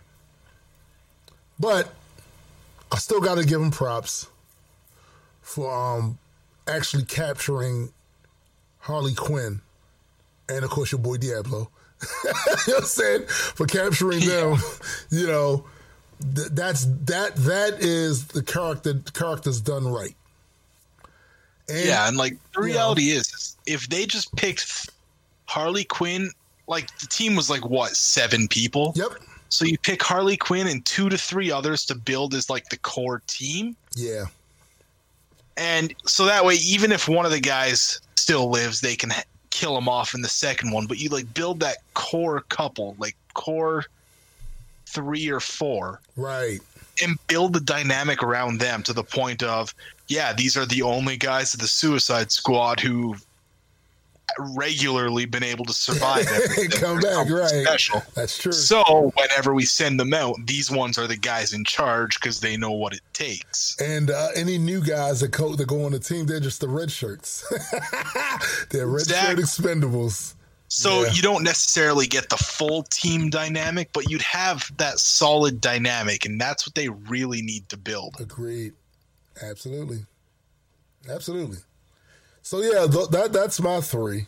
Um, let's get into what you have. Okay, so mine here is it's one character but multiple representations, I see. which is why I didn't feel like splitting it up so much. right, right, right. So that character, and I chose this one because my roommate Johnny would probably be pretty upset if I never did. so I'm here to show Spider-Man some love. so we have one comic character, but we are going to talk about the Tobey Maguire, the Andrew Garfield, and the Tom Holland versions. Oh, and wait, and, and ladies and gentlemen, you can't see our show doc, but when he says he's going to show Spider Man some love, you look right in there, and he has the hyphen in the middle of Spider and Man. The only people that do that are the people that show it love. Because I Yeah, never put the hyphen. You gotta put the hyphen, man. You gotta put the respect on the name. It's a fact. Spider Man has even commented in the comics, I can tell when you're saying it without the hyphen. so, you know, you gotta do that. You gotta show the love. Gotta show the love. So, in the comics, obviously it's Peter Parker, lost his parents at a young age, lives with his Uncle Ben and Aunt May. Uncle Ben inevitably dies, as we've seen in the films multiple times. multiple times. Poor Uncle Ben just can't catch a break. It's never Aunt May that dies. Nope. It's always the uncle. In every universe, it's always Uncle Ben. Across the Except multiverse. Ex- At least in every universe, Peter Parker becomes Spider Man. yeah, yeah. Because there was that universe where Gwen Stacy did, and it was Peter who died, and that's kind of what motivated her. Right, right. But we're always sitting here. It's like Uncle Ben dies, after, and this is after he gets bitten by the spider, hmm and just chooses like, oh, it's not my job to stop the robber, and then that robber kills Uncle Ben because Uncle Ben tries to stop him because with great power comes great So, responsibility. so my question about that is, what great power did Uncle Ben have that made him feel like he was responsible to stop this dude? the power to not stand by and watch it happen. I suppose. that that's that's Uncle Ben, man. He was he's the guy. He can never just let something happen if he feels he can stop it. If he if he tackled the guy to the ground, the police come, they arrest him, the lady gets her purse back, the the store owner gets his money back. He's done a good thing, and that's ultimately the essence of Uncle Ben is always doing the right thing. Right, Never says it has to be easy, just you have to do the right thing. right. So that was his responsibility as far as he saw. Yeah, I guess I, I guess it tracks. And ultimately, that's what motivates Spider Man's moral code, which in the comics is one of the few things that's fairly consistent. There's been the odd time where he's kind of violated it, Right, but it's very rare for him to do that. right. Like that that's who he is is he has to it's his responsibility to save all the lives he can. Every life that's lost while he even if it's not his fault and he did everything he could, he takes personally. yeah, yeah. Sure. And like this is a guy whose debut was in Amazing Fantasy number 15 back in 1962. And he ended up appearing a couple of times before getting his own solo run because everyone loved the character. Right.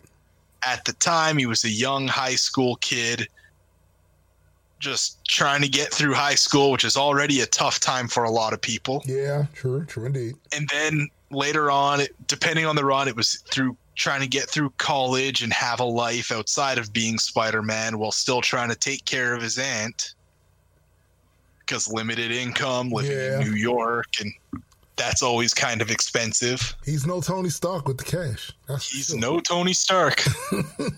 and he's no Captain Rogers, you know. right. Steve may not necessarily be wealthy, but everyone knows who he is, and I guarantee you, no one's saying, "I'm sorry, sir, you can't live here." Facts. it, it, it's Captain freaking America. Oh, he can live where the hell he wants. he can live where he wants. you know, it's like, but Peter Parker is just some kid, you Yeah. know. And then later on, as an adult and everything else, he's had love interests die, including Gwen Stacy. Mhm. He's had Aunt May die before. He's had MJ die before. Mhm. It's kind of a risk of dating a superhero. Yeah, unfortunately. and then brought back. Then you had the whole uh, one more day thing where it Boo. his marriage to MJ to bring back his aunt. Boo. His aunt married, you know, J. Jonah Jameson's father, Yeah. yeah. which really begs the question: like, what was the age difference there? Because J. Jonah Jameson's not a young guy, He's no spring chicken by any stretch of the imagination. and his dad married Aunt May. And they're re- they're supposed to be around the same age. How old was like how old was Peter's mother when they had a kid? Well, I'm, I'm sitting there thinking about that because that's always bothered me.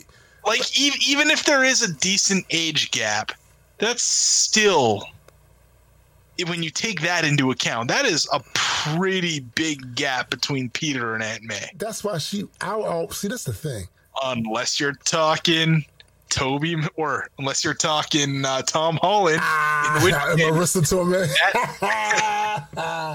that is only like a 25 year age gap. That's not that old. that is not that that's old. not that. That's not a huge difference. But if you're talking about traditional, uh, Yeah. original Aunt May, Aunt, Aunt May was at least 100. So I, I figure, jeez, Jay, jo- Jay Jonah had to be in his 50s, and his father, Yeah. he had to be. And, you know, he does a lot of yelling, so that means usually he's stressed out. So, of course, he's not going to age the best. you know what I'm saying? Yeah. So, yeah, I, he's probably, he's at least in his 50s. But which, you know- ultimately, throughout everything, Peter Parker is a guy who's been everywhere, Mm-hmm. seen everything.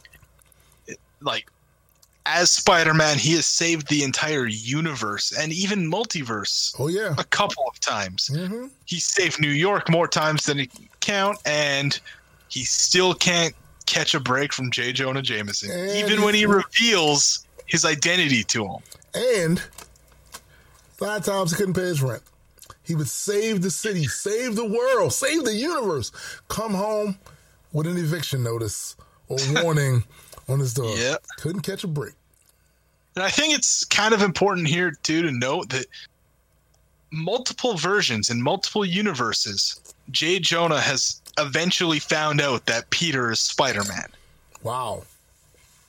In the Ultimate Universe, he actually found it out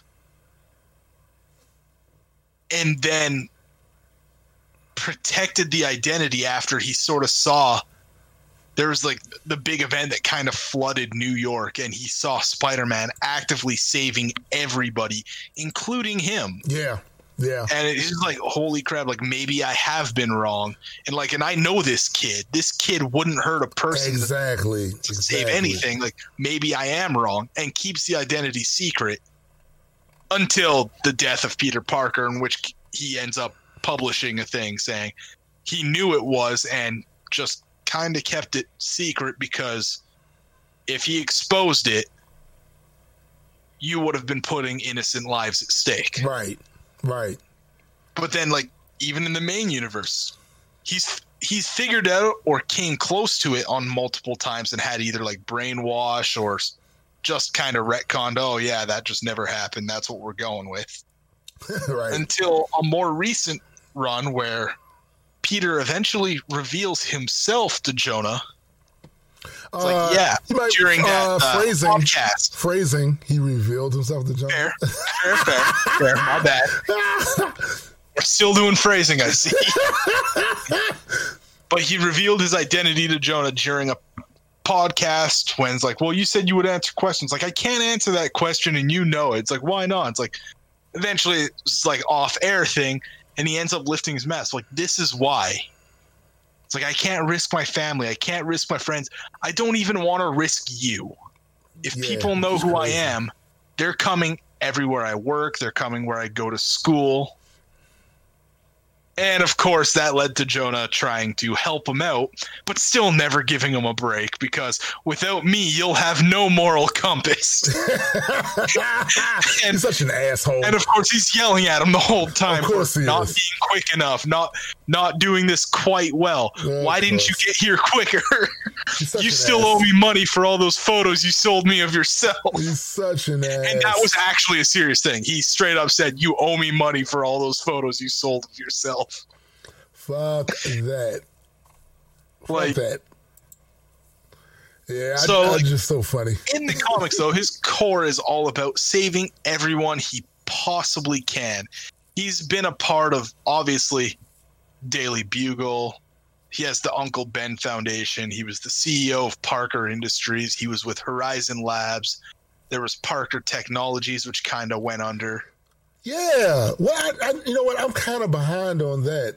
Uh, Yeah, I, I don't. I don't think they really announced what happened there. Like that's just kind of what he's been as as part of Peter Parker. That's true. He's also been like a, a regular team up with Deadpool to the point where everyone was like, "Yeah, it's Spider Man and Deadpool." You know, it's with one came the other. Right. He's been part of the Avengers, the Spider Army, the Web Warriors, hmm multi- like multiple things of uh, Avengers. Yeah. he was technically a teacher at the Jean Grey School for X Men, Yep. and that was after Wolverine died. It was in his will, and Storm's like, I don't like the guy, but like I can't, I can't go against Logan's will, and if he trusts the guy to the extent of being able to teach classes here, then I might as well. And ultimately, she had no idea until after when Spider-Man revealed it that the whole reason Wolverine wanted him there was because they knew one of the students was working with some villains. They weren't sure who, but they knew was working with the villains. Right. And Spider-Man is the only person Wolverine trusted to be able to find it out without giving anything away. And Right. ultimately, he revealed it, but like it was, it was a surprisingly good run. And the whole time, Storm is just getting more and more annoyed at Spider-Man. You can't just take the kids out on a field trip. We got kidnapped by Mojo. That's not an excuse. it's like, and of course, Spider Man also, you know, having that classic quick wit annoyed her even more because he wasn't just taking it because he's he's not a student there. right. hell. Right. Yes, he's a teacher there, but he's also not. He doesn't work for her. He's not getting paid. he's doing a favor for Logan. he doesn't have to take it from her. And it showed. Right. Right. Like he's also helped out Heroes for Hire, the Future Foundation, the Fantastic Four. You know, uh, at one point he was part of the Brooklyn Avengers. Yeah. Yeah. Uh, he's worked with multiple other spider people separately without necessarily being part of the Web Warriors or anything else, such as the Ben Riley Scarlet Spider, the Kaine Parker Scarlet Spider, uh, Silk Eddie Brock is Venom or Agent Venom. hmm as both actually, Agent Venom and Venom Venom. Right. Like obviously, he's been part of the Galactic Alliance of Spider-Men, Yes. Yes. which was just such a terrible name for an organization.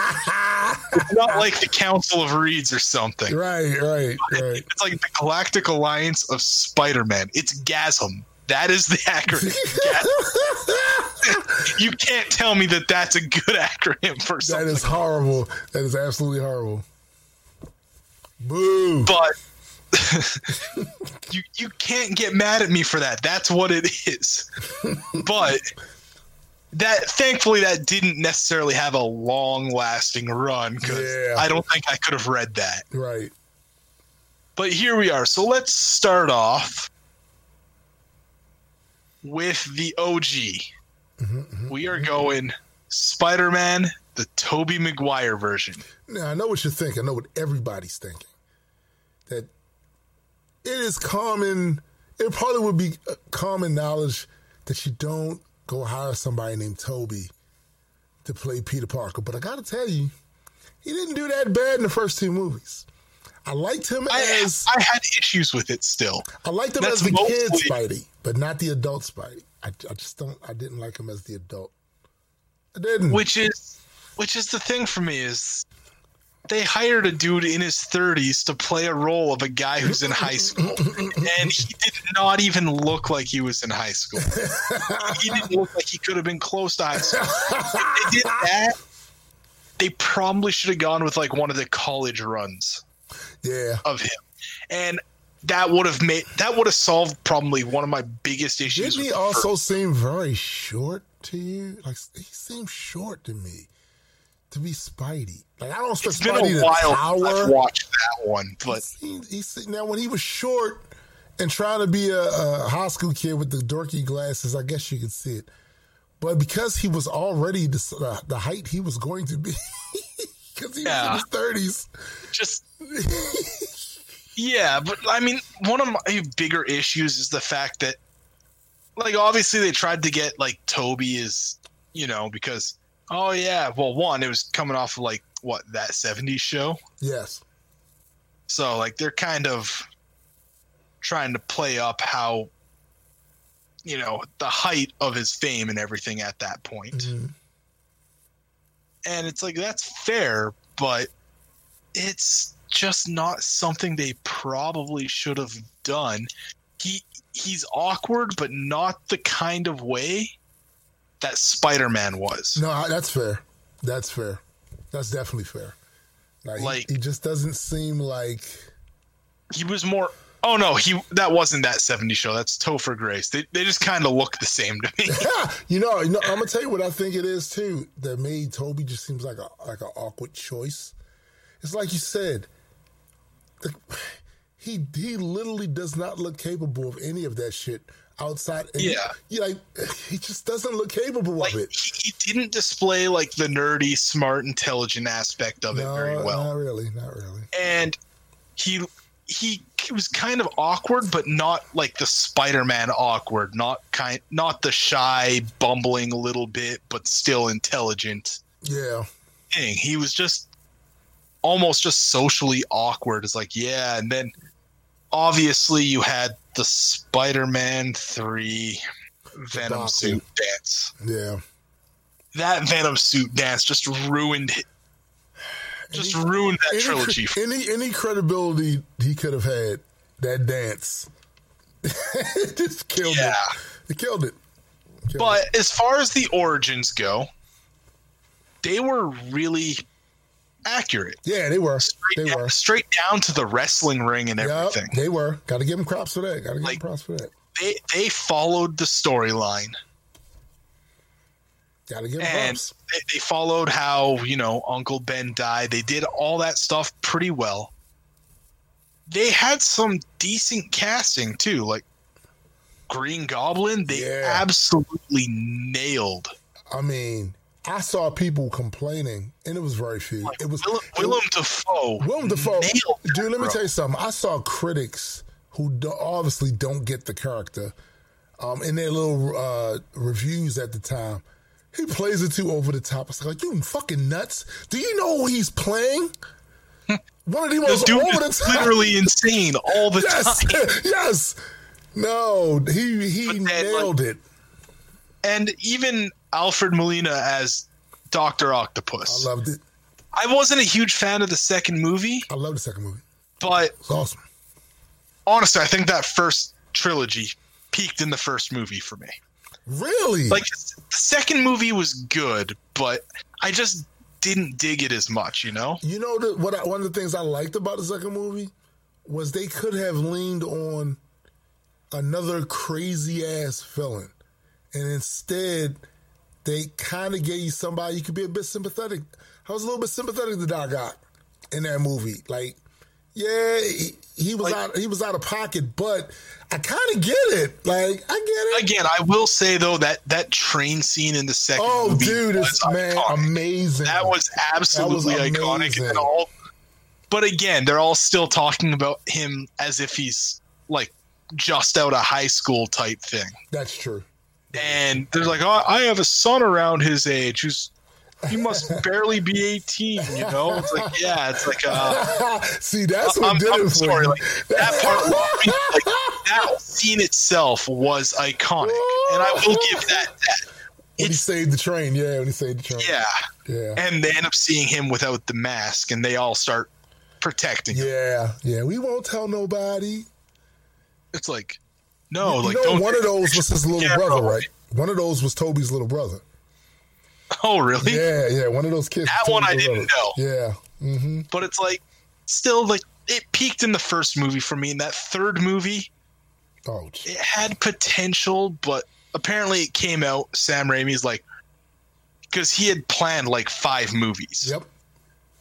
and he was basically told to put everything he had into that last movie, and like, that was it. They're not. That's why we had so many goddamn villains in there.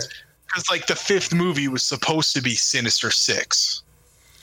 Yeah, blame the studios, folks. Like I be telling you all the time. because like Sam Raimi's stuff as a whole has been fairly well done, Yeah, yeah.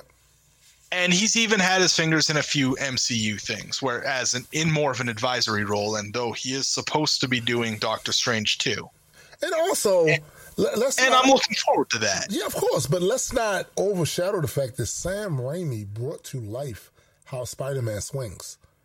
Because in the before in the comic books, it looks amazing, but it's a static. It's these are static images. And the one question a lot of us was asking, how the fuck are they going to do that? Because we, a lot of us of a certain age saw the Nicholas Hammond Spider-Man TV series, Oh, and that was horrible horrible swinging from the same building all the time. And he's swinging from it. You clearly see he has a harness on. You clearly see they're not trying to get this man killed. You clearly see that this is not it. So So I yeah, will say though, when you look at the character's abilities and power set, yeah. they were fairly good with that in the Yeah. Tobey Maguire Sam Raimi one. definitely. The one thing they really screwed up was the webs. oh yeah Because in the comics, he has web shooters, he builds technology. Like it's it's a tech gadget. That's Yeah. not actually part of his skill set. yeah In the Sam Raimi trilogy, they did make it organic come organic, came out of his wrist. but you know what though at the time i didn't mind that as much because my reasoning was so he We're got- seeing Spider Man on the big screen. Well, yeah, that, that too. But also the fact, so let me see, let see if I understand it. The spider gave him everything but the spinnerets. The, the radiation didn't give him any means, and that that's I never thought about it when I was reading the comic book. But at the time when the movie came out, I was like, yeah, why didn't the radiation also give him the? But I never questioned where's that coming from. Like seriously, like where, where where's that material coming from? That's stronger than like what what part of his butt? Where what? Like what from his blood? What is where is it coming from? And Yeah. that's kind of gross. that's kind of gross. But like that's again, overall though, I'd say that the first movie for me is like fantastic. Mhm. The second one is still a good movie. Right. I feel like the first one was better overall, Mhm. but the, the second one's good. The third one, they kind of lost it, Yeah. and that's not necessarily the actor's fault. Nah. It's not Sam Raimi. I'm not even blaming Sam Raimi. I'm blaming the studios. I'm blaming the studios. That was 100% studio thing. Like yeah. he wanted to introduce two villains into this one, Which he could have got away with. He, not like five. yeah, yeah. He Like- could have got away with that. Like, Yeah. So, but overall, the representation in that series and his representation was fairly good. Yeah. The majority of the things I have issues with are more they should have gone with the college age because of the actor's age. Age. Right. That's and again, that's not his fault or anything else. That Right. that one is a Sam Raimi thing, so you know, you Yeah. screwed up there Right. but overall they represented his story arc very well they represented his origins well they represented his power sets for the most part fairly well Right. so i mean that representation compared to the comics was pretty damn good Pretty damn good. I will admit. so next up we have the amazing spider-man andrew garfield now this one i actually liked andrew garfield as spider-man a lot more than tobey Well, yeah, I'd liked him as Spider Man probably way better than Tobey. What I didn't like him is as kid Spider Man. He se- he still seemed cool to me. He didn't seem as nerdy as he just well did. i, I you felt he had like the the quips and the attitude and, and again the He did. intelligence he part did. He down. did. He again much with like tobey he didn't have the social awkwardness part down Yeah, he seemed pretty quick witted. I will say he did nail the quick wit. He did nail the the like the nerdiness and Yeah. like the intelligence part. He he absolutely nailed that. I'm gonna tell you what he didn't nail. In That, final ending. he did not make the catch. He did not make the catch. He did not make the catch. Just saying. Um, also, As, as the Wu Tang Clan once said, "Protect your neck. ah, I felt so bad too. I Protect that. your neck."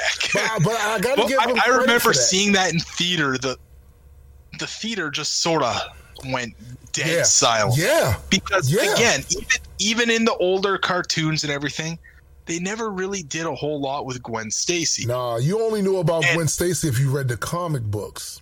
yeah a Yeah. lot of people didn't realize that gwen stacy was his First Original first girlfriend. Yeah, and that she did die because he failed yeah, to catch her properly he didn't take into account the uh, velocity at which she was falling right.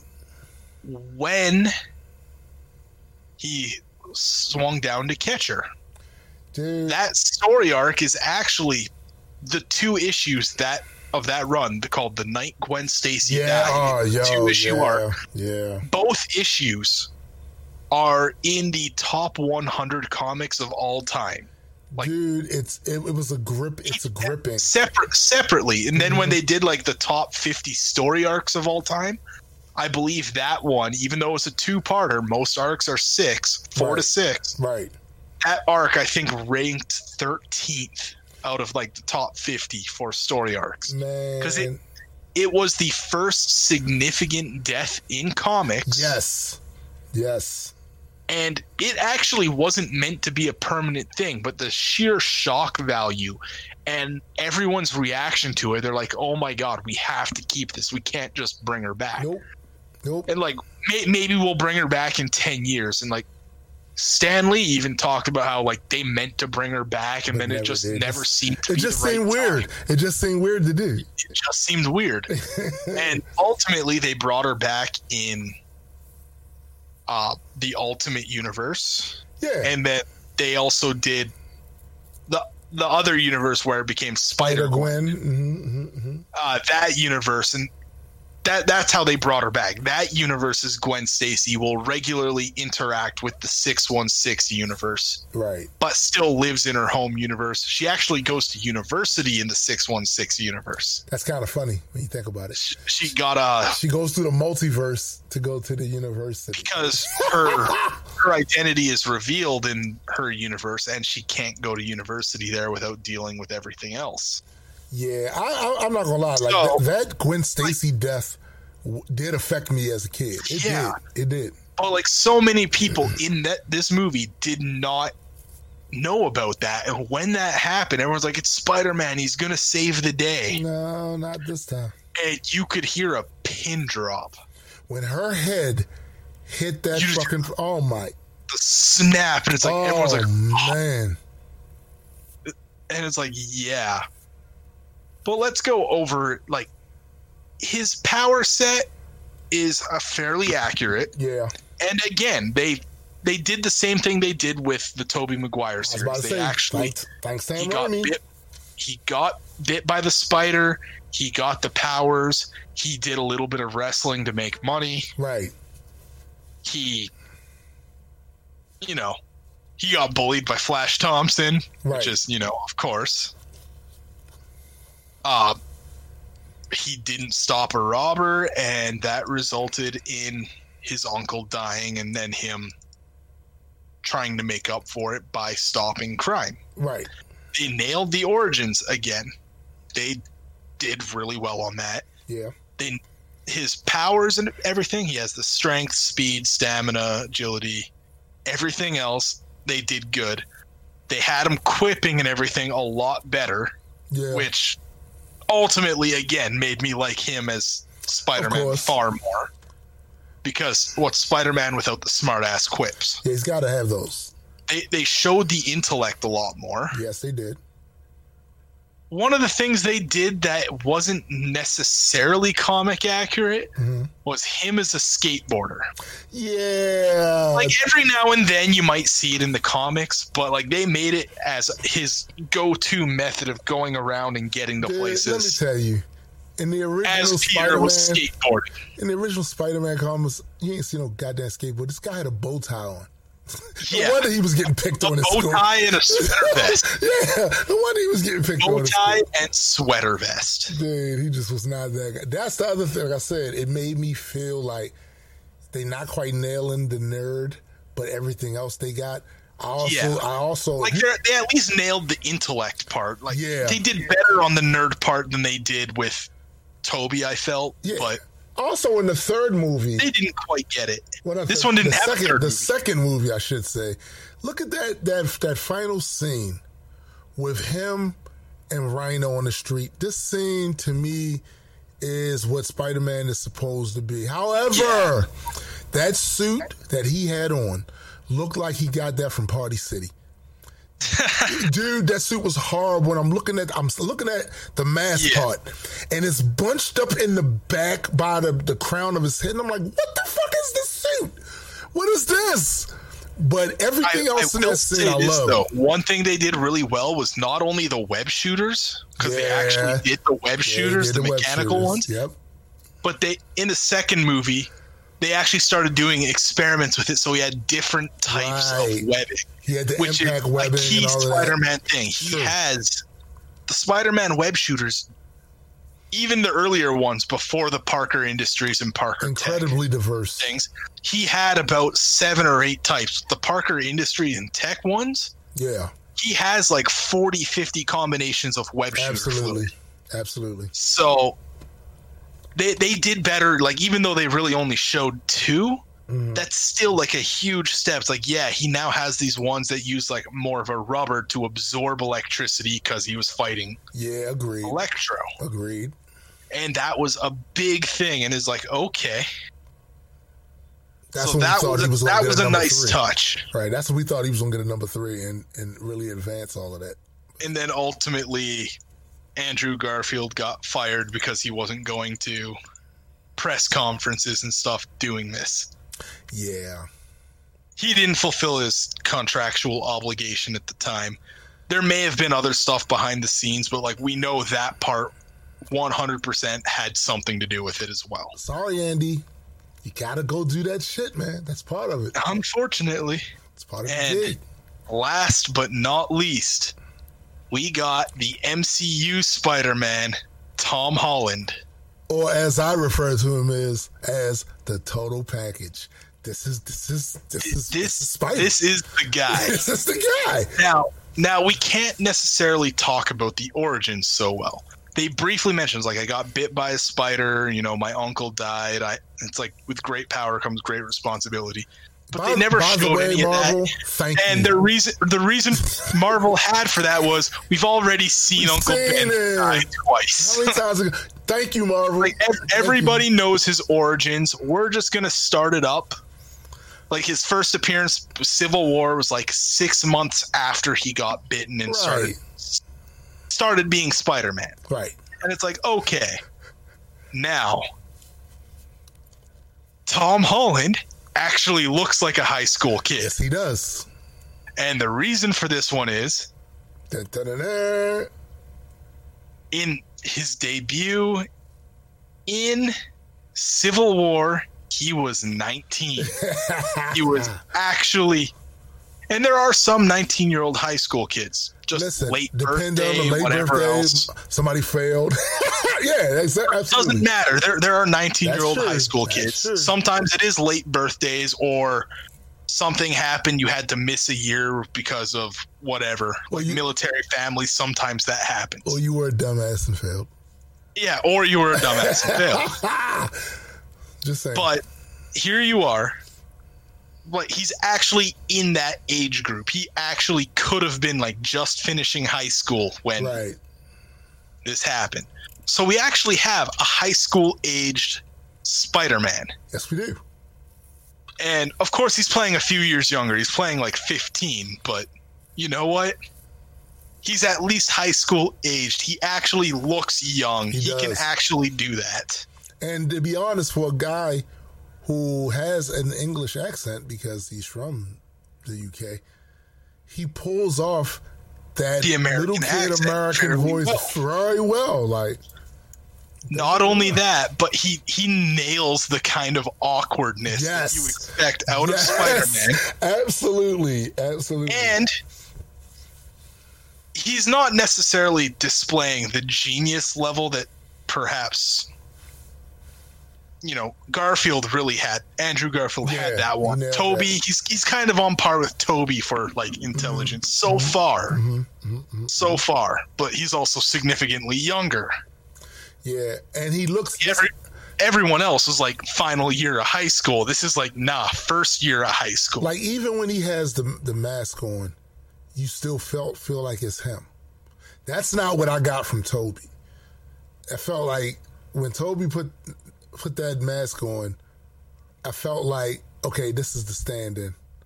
You know what I'm saying? Like he's this doesn't look capable, and Tom Holland does his stunts. Does a lot of his own stunts.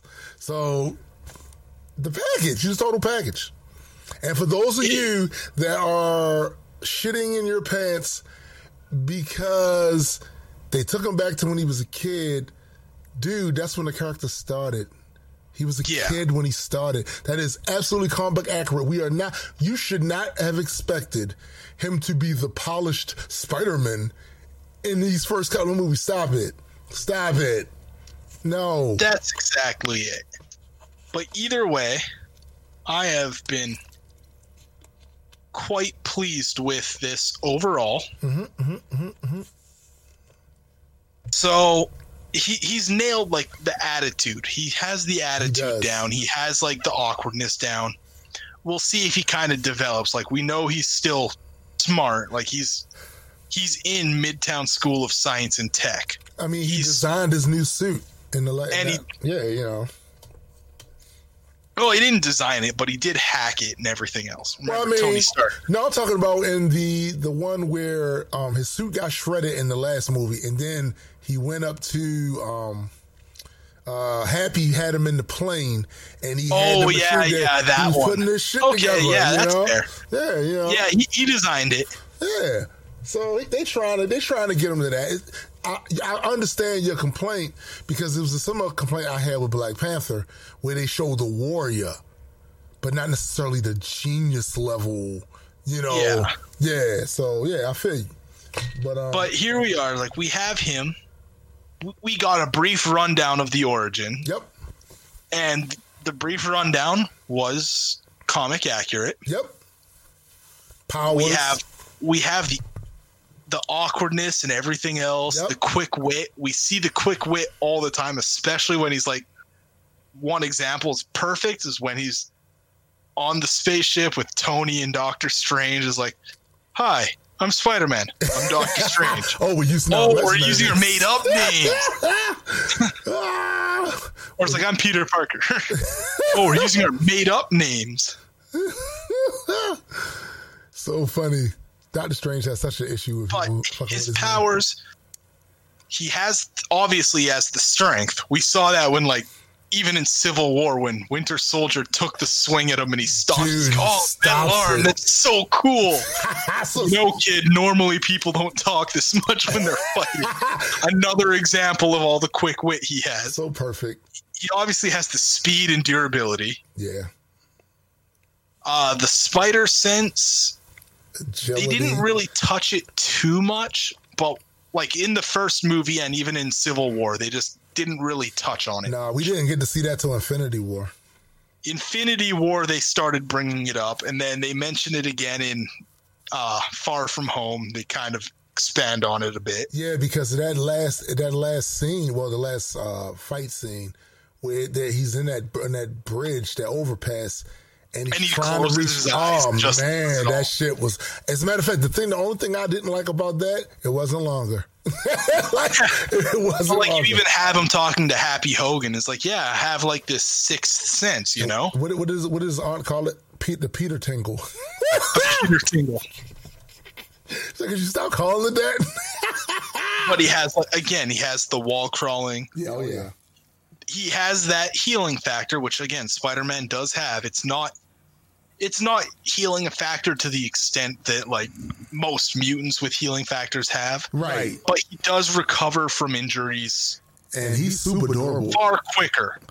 Remember in that movie, he got hit by that train, Yeah, like and he survived that. he's durable, but he also recovers from injuries he has quicker. Right, right. Like he, like if it's a bruise or like a small cut or whatever, Mhm. he's healing in hours. Yeah, broken bone will probably take a little longer, but instead of having to be in a cast for like three weeks, a month, it's he's going to be out for a week. yeah. One thing they didn't get though, and I'm thinking that's because he's still very, he's still playing young. Part of Peter Parker's whole uh, lot in life is he's broke, and they're always trying to Yeah. pay the bill. So he's too young, right? He's still in school, so we haven't got to that part yet. In this one, they they because of how they worked him in heavily through Tony Stark, Yeah, it's true. It's very true. that might might not, not necessarily play as big a role. Because he can get a job with Pepper. Pepper will hire him Yeah. tomorrow. You know, so Or if he just decides to go full time with the Avengers when he grows up a little bit, true, true. I guarantee you everything's getting taken care of. Yeah. Not only that, but I guarantee you Tony set aside some money and stuff Man, for you to take already care know of him did. You know family, just like he did with uh, the other kid um, from the third movie, which I watched again uh, the other day um, because of us binging. Um, that was really the the best. You know what I think most people couldn't stand? Uh, yeah Harley. Harley. Harley, that that's his name, Harley. I think the reason most most people could not stand that shit is because they didn't give us the real Mandarin. And I noticed that I had again, left a bad I'll, I'll say it mouth. again too. Is that they also tried to do too much. Oh yeah, yeah, Again, you're looking at two to three storylines. You're looking at AIM, Extremis, and Mandarin in one go. It's like you're doing too many. and it's like every time y'all do that, something suffers. And I Yeah. feel like Mandarin suffer. I feel like you and y'all didn't really have the space and time. You didn't allow yourself to have the space and time to truly flesh out the real Mandarin. So And even- this guy. Even AIM kind of suffered. Yeah, dude, that was nothing. Come on, we know what aim is. Remember, A- AIM is a massive multinational corp. Well, not corporation, but group that has like every faction of it has its own leaders. Every They're the, everything They're the like- beekeepers, man. They were, they were the beekeepers, man. yo, Cool. I, I would have lost it if I saw the Yeah, beekeepers. man. Yeah, in, in a good way. That would have been that would have just been like- dope. just like I was stoked when we saw Mysterio with the fishbowl head. Right, right, That right, right. was amazing right. because it is just so cheesy. And that, but it's a throwback to like again the original costumes, the old TV shows. Yeah, Like I'm pretty sure Mysterio still regularly uses that as his costume, but it's like, yo, that's what we want to see. right. Like Electro, we didn't get to see his OG costume. We didn't get to see the giant Lightning bolts. static star star head. You know, it's like, yo, that would have been as cheesy as it. I would have I would it. have loved I would have lost it. I would have. Instead, we got the blue living. Oh, he Electro was almost more of a living laser, which is a different character. Yeah, true. You know, True. True. True. like a blue version of living laser, and that's basically the Electro we got. Like, I'm not saying it was bad or whatever, but, No, but it's we need to nice to, see some of those cheesy throwbacks, Yeah. and that's exactly what it is. They are cheesy as shit. Yes, they are, but they, they we love them though. We love them. We love them. So overall, though, I, out of Overall, they've nailed the Spider. I was about to say, all, out of- all three of them, they have done fairly damn well. they've done, they've done. I would argue they've done better with Spider Man and Batman than they have a lot of the other characters. I'm gonna, I'm gonna add Iron Man to that too. They pretty much nailed Iron Man. Um, but Spider Man, I, I guess Spider Man's hard. To, he's hard to fuck up, man. He really is. Like he jumps, he swings, he scores. like I mean, Yeah. it's, it's hard to fuck that But- up. and yet, despite that, there's a lot of ways they could have screwed it up. Yeah, And overall, despite the flaws, though Tom Holland one, I will say the movies aren't necessarily super flawed. I No, will say not. like both those movies were top notch. they're solid. They're solid. But despite the flaws of the first two movies and everything, and this, and for the most part, minor complaints outside of Spider-Man Three, where again it was just sort of they did too much, and that's not necessarily Raimi's fault. That's not Tobey's fault. No, it's the studio. Overall, they've done really good with the character. Agreed. They like, Agreed. there's a reason Sony hasn't given up exclusive rights to Spider-Man yeah, and it is because you look at the stuff Fox has done, and they've screwed up so much. yes, they look have. at some of the stuff Universal's done, and they've screwed up so much. Yes, they have. Sony has actually done their work With when it comes to representing Agreed. Spider-Man. Because if you And never read the comic That book, they've done good. yeah, if you've never read the Spider-Man comic book and only seen the movies, you've seen Spider-Man. You've seen Spider-Man. You know what I'm saying? You've seen Spider-Man. It's true. and- you know, I, I always again I I bug my roommate about it a bit because he he's a hardcore Spider-Man fan and he's like every movie is the best Spider-Man movie. I remember them days. but but you know, again, give them credit.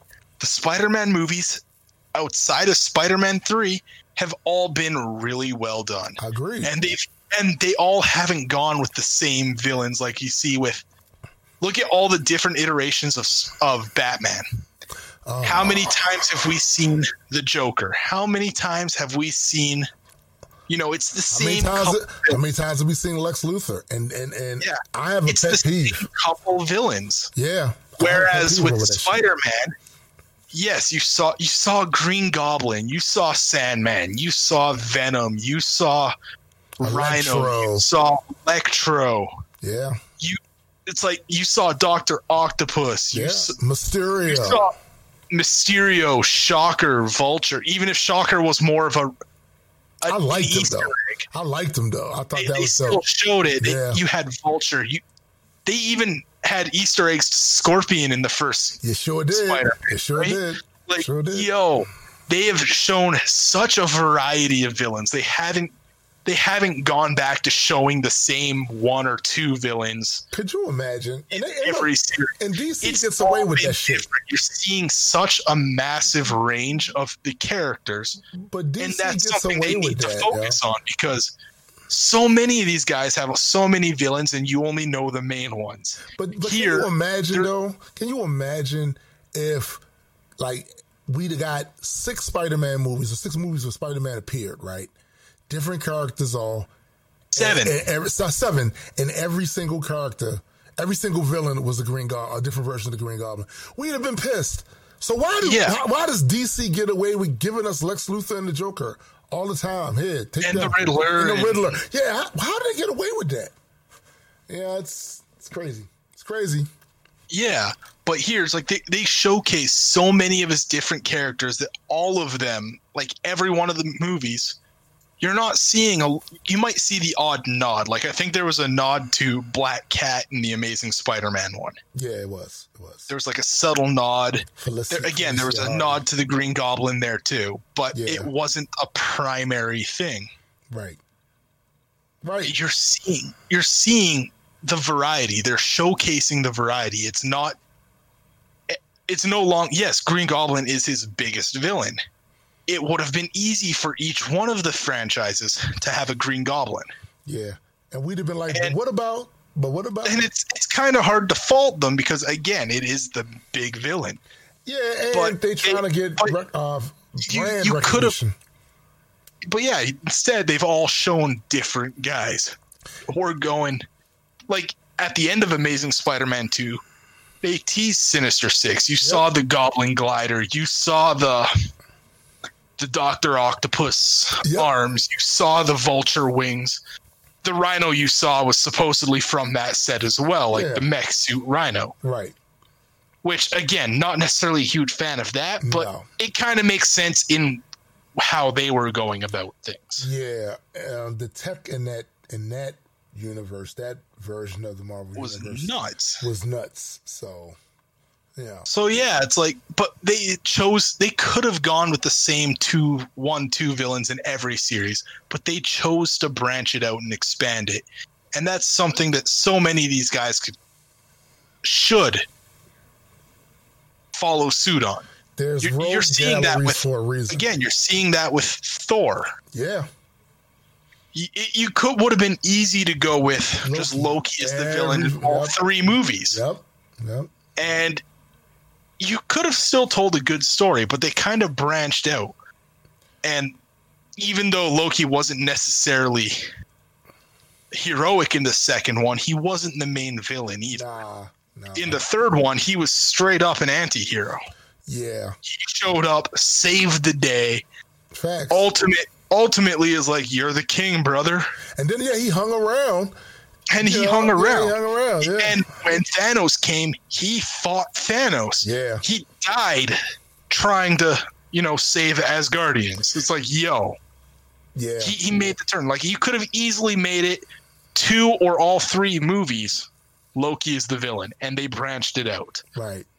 iron man they branched out some of the villains even if they were similar in things Whiplash. justin hammer whiplash Yeah. Yeah. ironmonger mm-hmm. Hmm like yeah okay they're kind of similar but again a lot of iron man's villains Yeah, tech do happen to be That's true. Tech. tech villains who kind of build around In fact, Tony Stark. I'm You have like Crimson Dynamo as antagonist, I'm- right? I'm, sitting there thinking about it. The the only one I would consider to be a Stark villain or was a main villain Stark for a while that doesn't deal with Foom? Fing Fang Foom, or maybe the Mandarin. The Mandarin had them rings. the Mandarin they kind of tried to work in too, but they just they screwed Trash. that up. They But he's the only still- one that, that doesn't use tech based anything. Yeah. You know, and Fin Fang Foom being a literal dragon, and I also kind of understand why they chose not to go that route, given. yeah.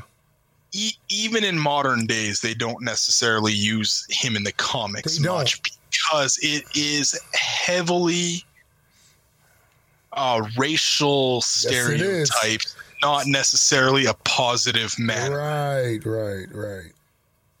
So So like I, I know they the last time they used him they did kind of change it a bit. He's no longer he's no longer a Chinese dragon yeah, with all the stereotypes negative and positive about Chinese dragon folklore. hmm hmm It's it became he's from an alien race. right. They they they try to clean it up, but he's So still they're not they're trying to, but though. unfortunately it's he's no longer a super popular villain. yeah, and until they clean up that origin a bit and retcon that till the point where it is. To be no honest, I was never a fan of Fing Fang Foom. I thought, okay, uh, he was just there for me.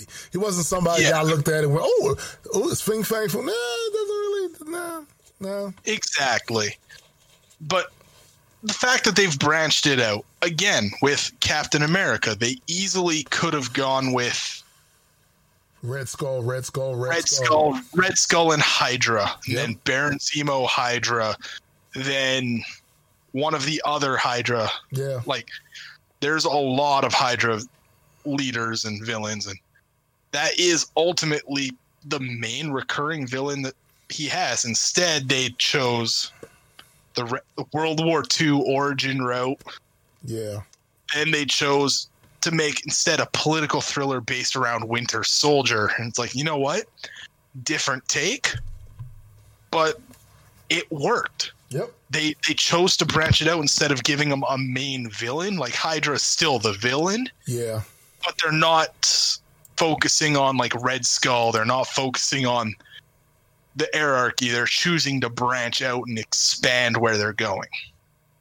And then Civil War, which probably could have been an Avengers movie rather than a Captain America movie, but it's still it still showcased a fair bit involving Baron Zemo and changing his origins too. yeah. Plus, like, I, I'm, I'm kind of glad they did it that way because I've always wanted to see more Marvel team up type movies, and Yeah. they seem to be going that route. So.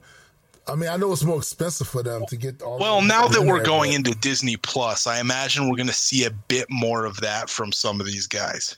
yeah, Not necessarily all of them, but again, we got like Falcon and Winter Soldier coming up. We have WandaVision coming up. We're, we're getting Iron Wars, right? Or Right. Armor Wars. Armor Wars and Ironheart, and yeah, yeah, Yeah, well, like they're going the route where we can possibly see a lot more of these guys. right, right, a Loki TV show, if you're telling me that, uh, like, okay, maybe season one they don't necessarily bring in Thor or whatever, but if they do a season two, if you're telling me that we're not seeing Sif in the Warriors three at some point, yeah. Because if he went, if this is a branching alternative reality, they're still alive. So Yeah. Yeah, like we could easily see this kind of thing.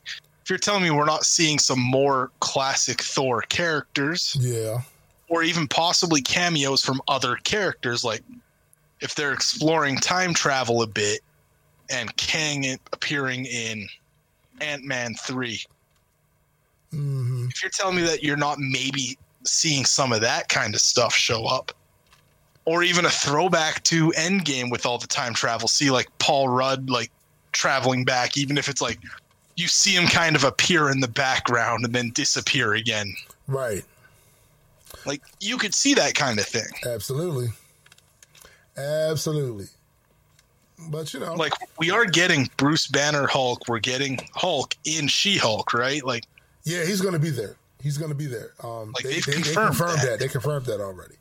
Uh, and there's no telling uh, who else going to wind up in, in there that we'll see that'll wind up branching off into other movies too. So, I so mean, this will give a chance to really branch out the villains too, Yeah. which is again, Spider-Man films have absolutely done that.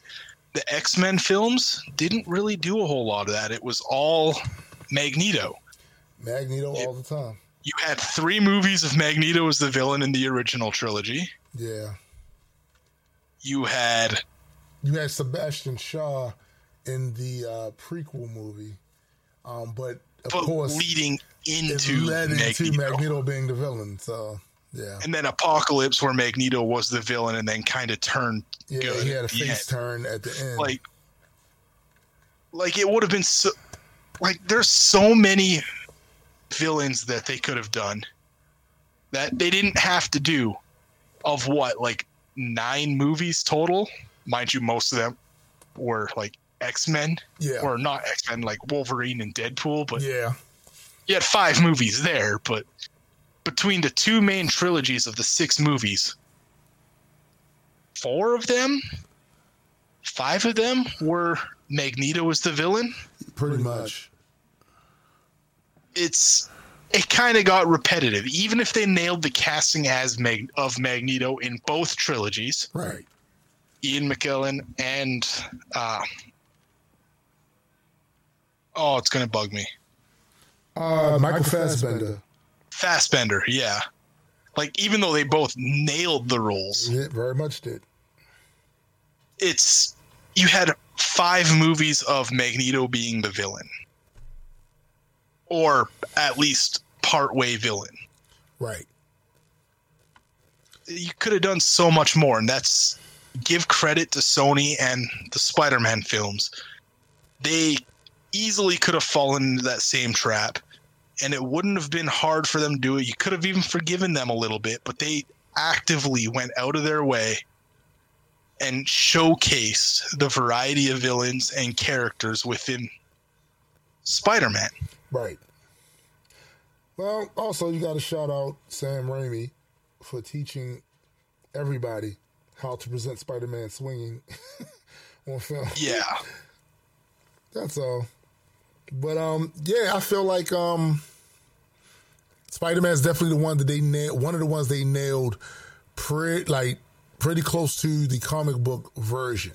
Um, if you guys think of any more, feel free to hit us up with them. Yeah, because this is something we are absolutely doing another. Oh yeah, we're gonna do it. We're gonna do another one on this because we haven't even scratched the surface of um the characters that have been used. villains, Yeah, franchises. a whole bunch of that stuff. So, you got anything you're promoting right now? Uh, at the moment, no. Mm-hmm, But I know you got some things coming I up here. I certainly do. So this Sunday at 12 noon on the Rise Podcast Show channel. Eastern, 12 noon 12 Eastern. noon Eastern on the Rise Podcast, and that's Rise spelled with a Z. Uh, podcast Well, I, show. I guess it won't be this Sunday by the time this comes out, That's true. unfortunately. that's true. But anyway, if you check them out on YouTube, Yeah, th- th- it'll still be there. You'll get to see the podcast, the Rise podcast, that has the host, uh, uh, comedian Squeeze, and along with two, both of the coaches of the WBC light heavyweight champion, Gervonta Davis, Calvin Ford, and Kenny Ellis. And basically, the show is going to be about sports and boxing and all that stuff too, but it's also going to talk about other things, you know, that's out there and and and things. It, it, it's going to definitely get spicy because these guys got a lot to say. Um, I, you won't see me on it, unfortunately. I'm just producing it, but um, uh, me and uh, SBJ are, are producing it. But it should be dope. Um, if you're interested in that sort of thing, go check out that channel. Or if you're on Instagram mostly, if you go to um, at Coach Calvin Ford, we'll also be streaming it for a time on Instagram. So you can check that out there too. Um, I'm really excited about it. It's actually a really big deal, especially for our little conglomerate over here. So this is a project that has been some time in the making here. yeah, absolutely. So we're going to um um that's going to be out there and that's at 12 noon Eastern time. You can find like I said on YouTube on the Is, is this going to be a weekly thing, this is or a, this, this is a weekly thing. okay? Uh, so weekly thing. the first episode will not be, or will be late for when this comes out. yeah. But every episode after that, 12 noon Eastern on right. Sunday. That's right. It will be there. Um, I'm looking forward to seeing you guys there. Um, so for my man Super Saga, I am Tombstone the Dead Man. We are Metas and Mutants, and we are out of here. Peace.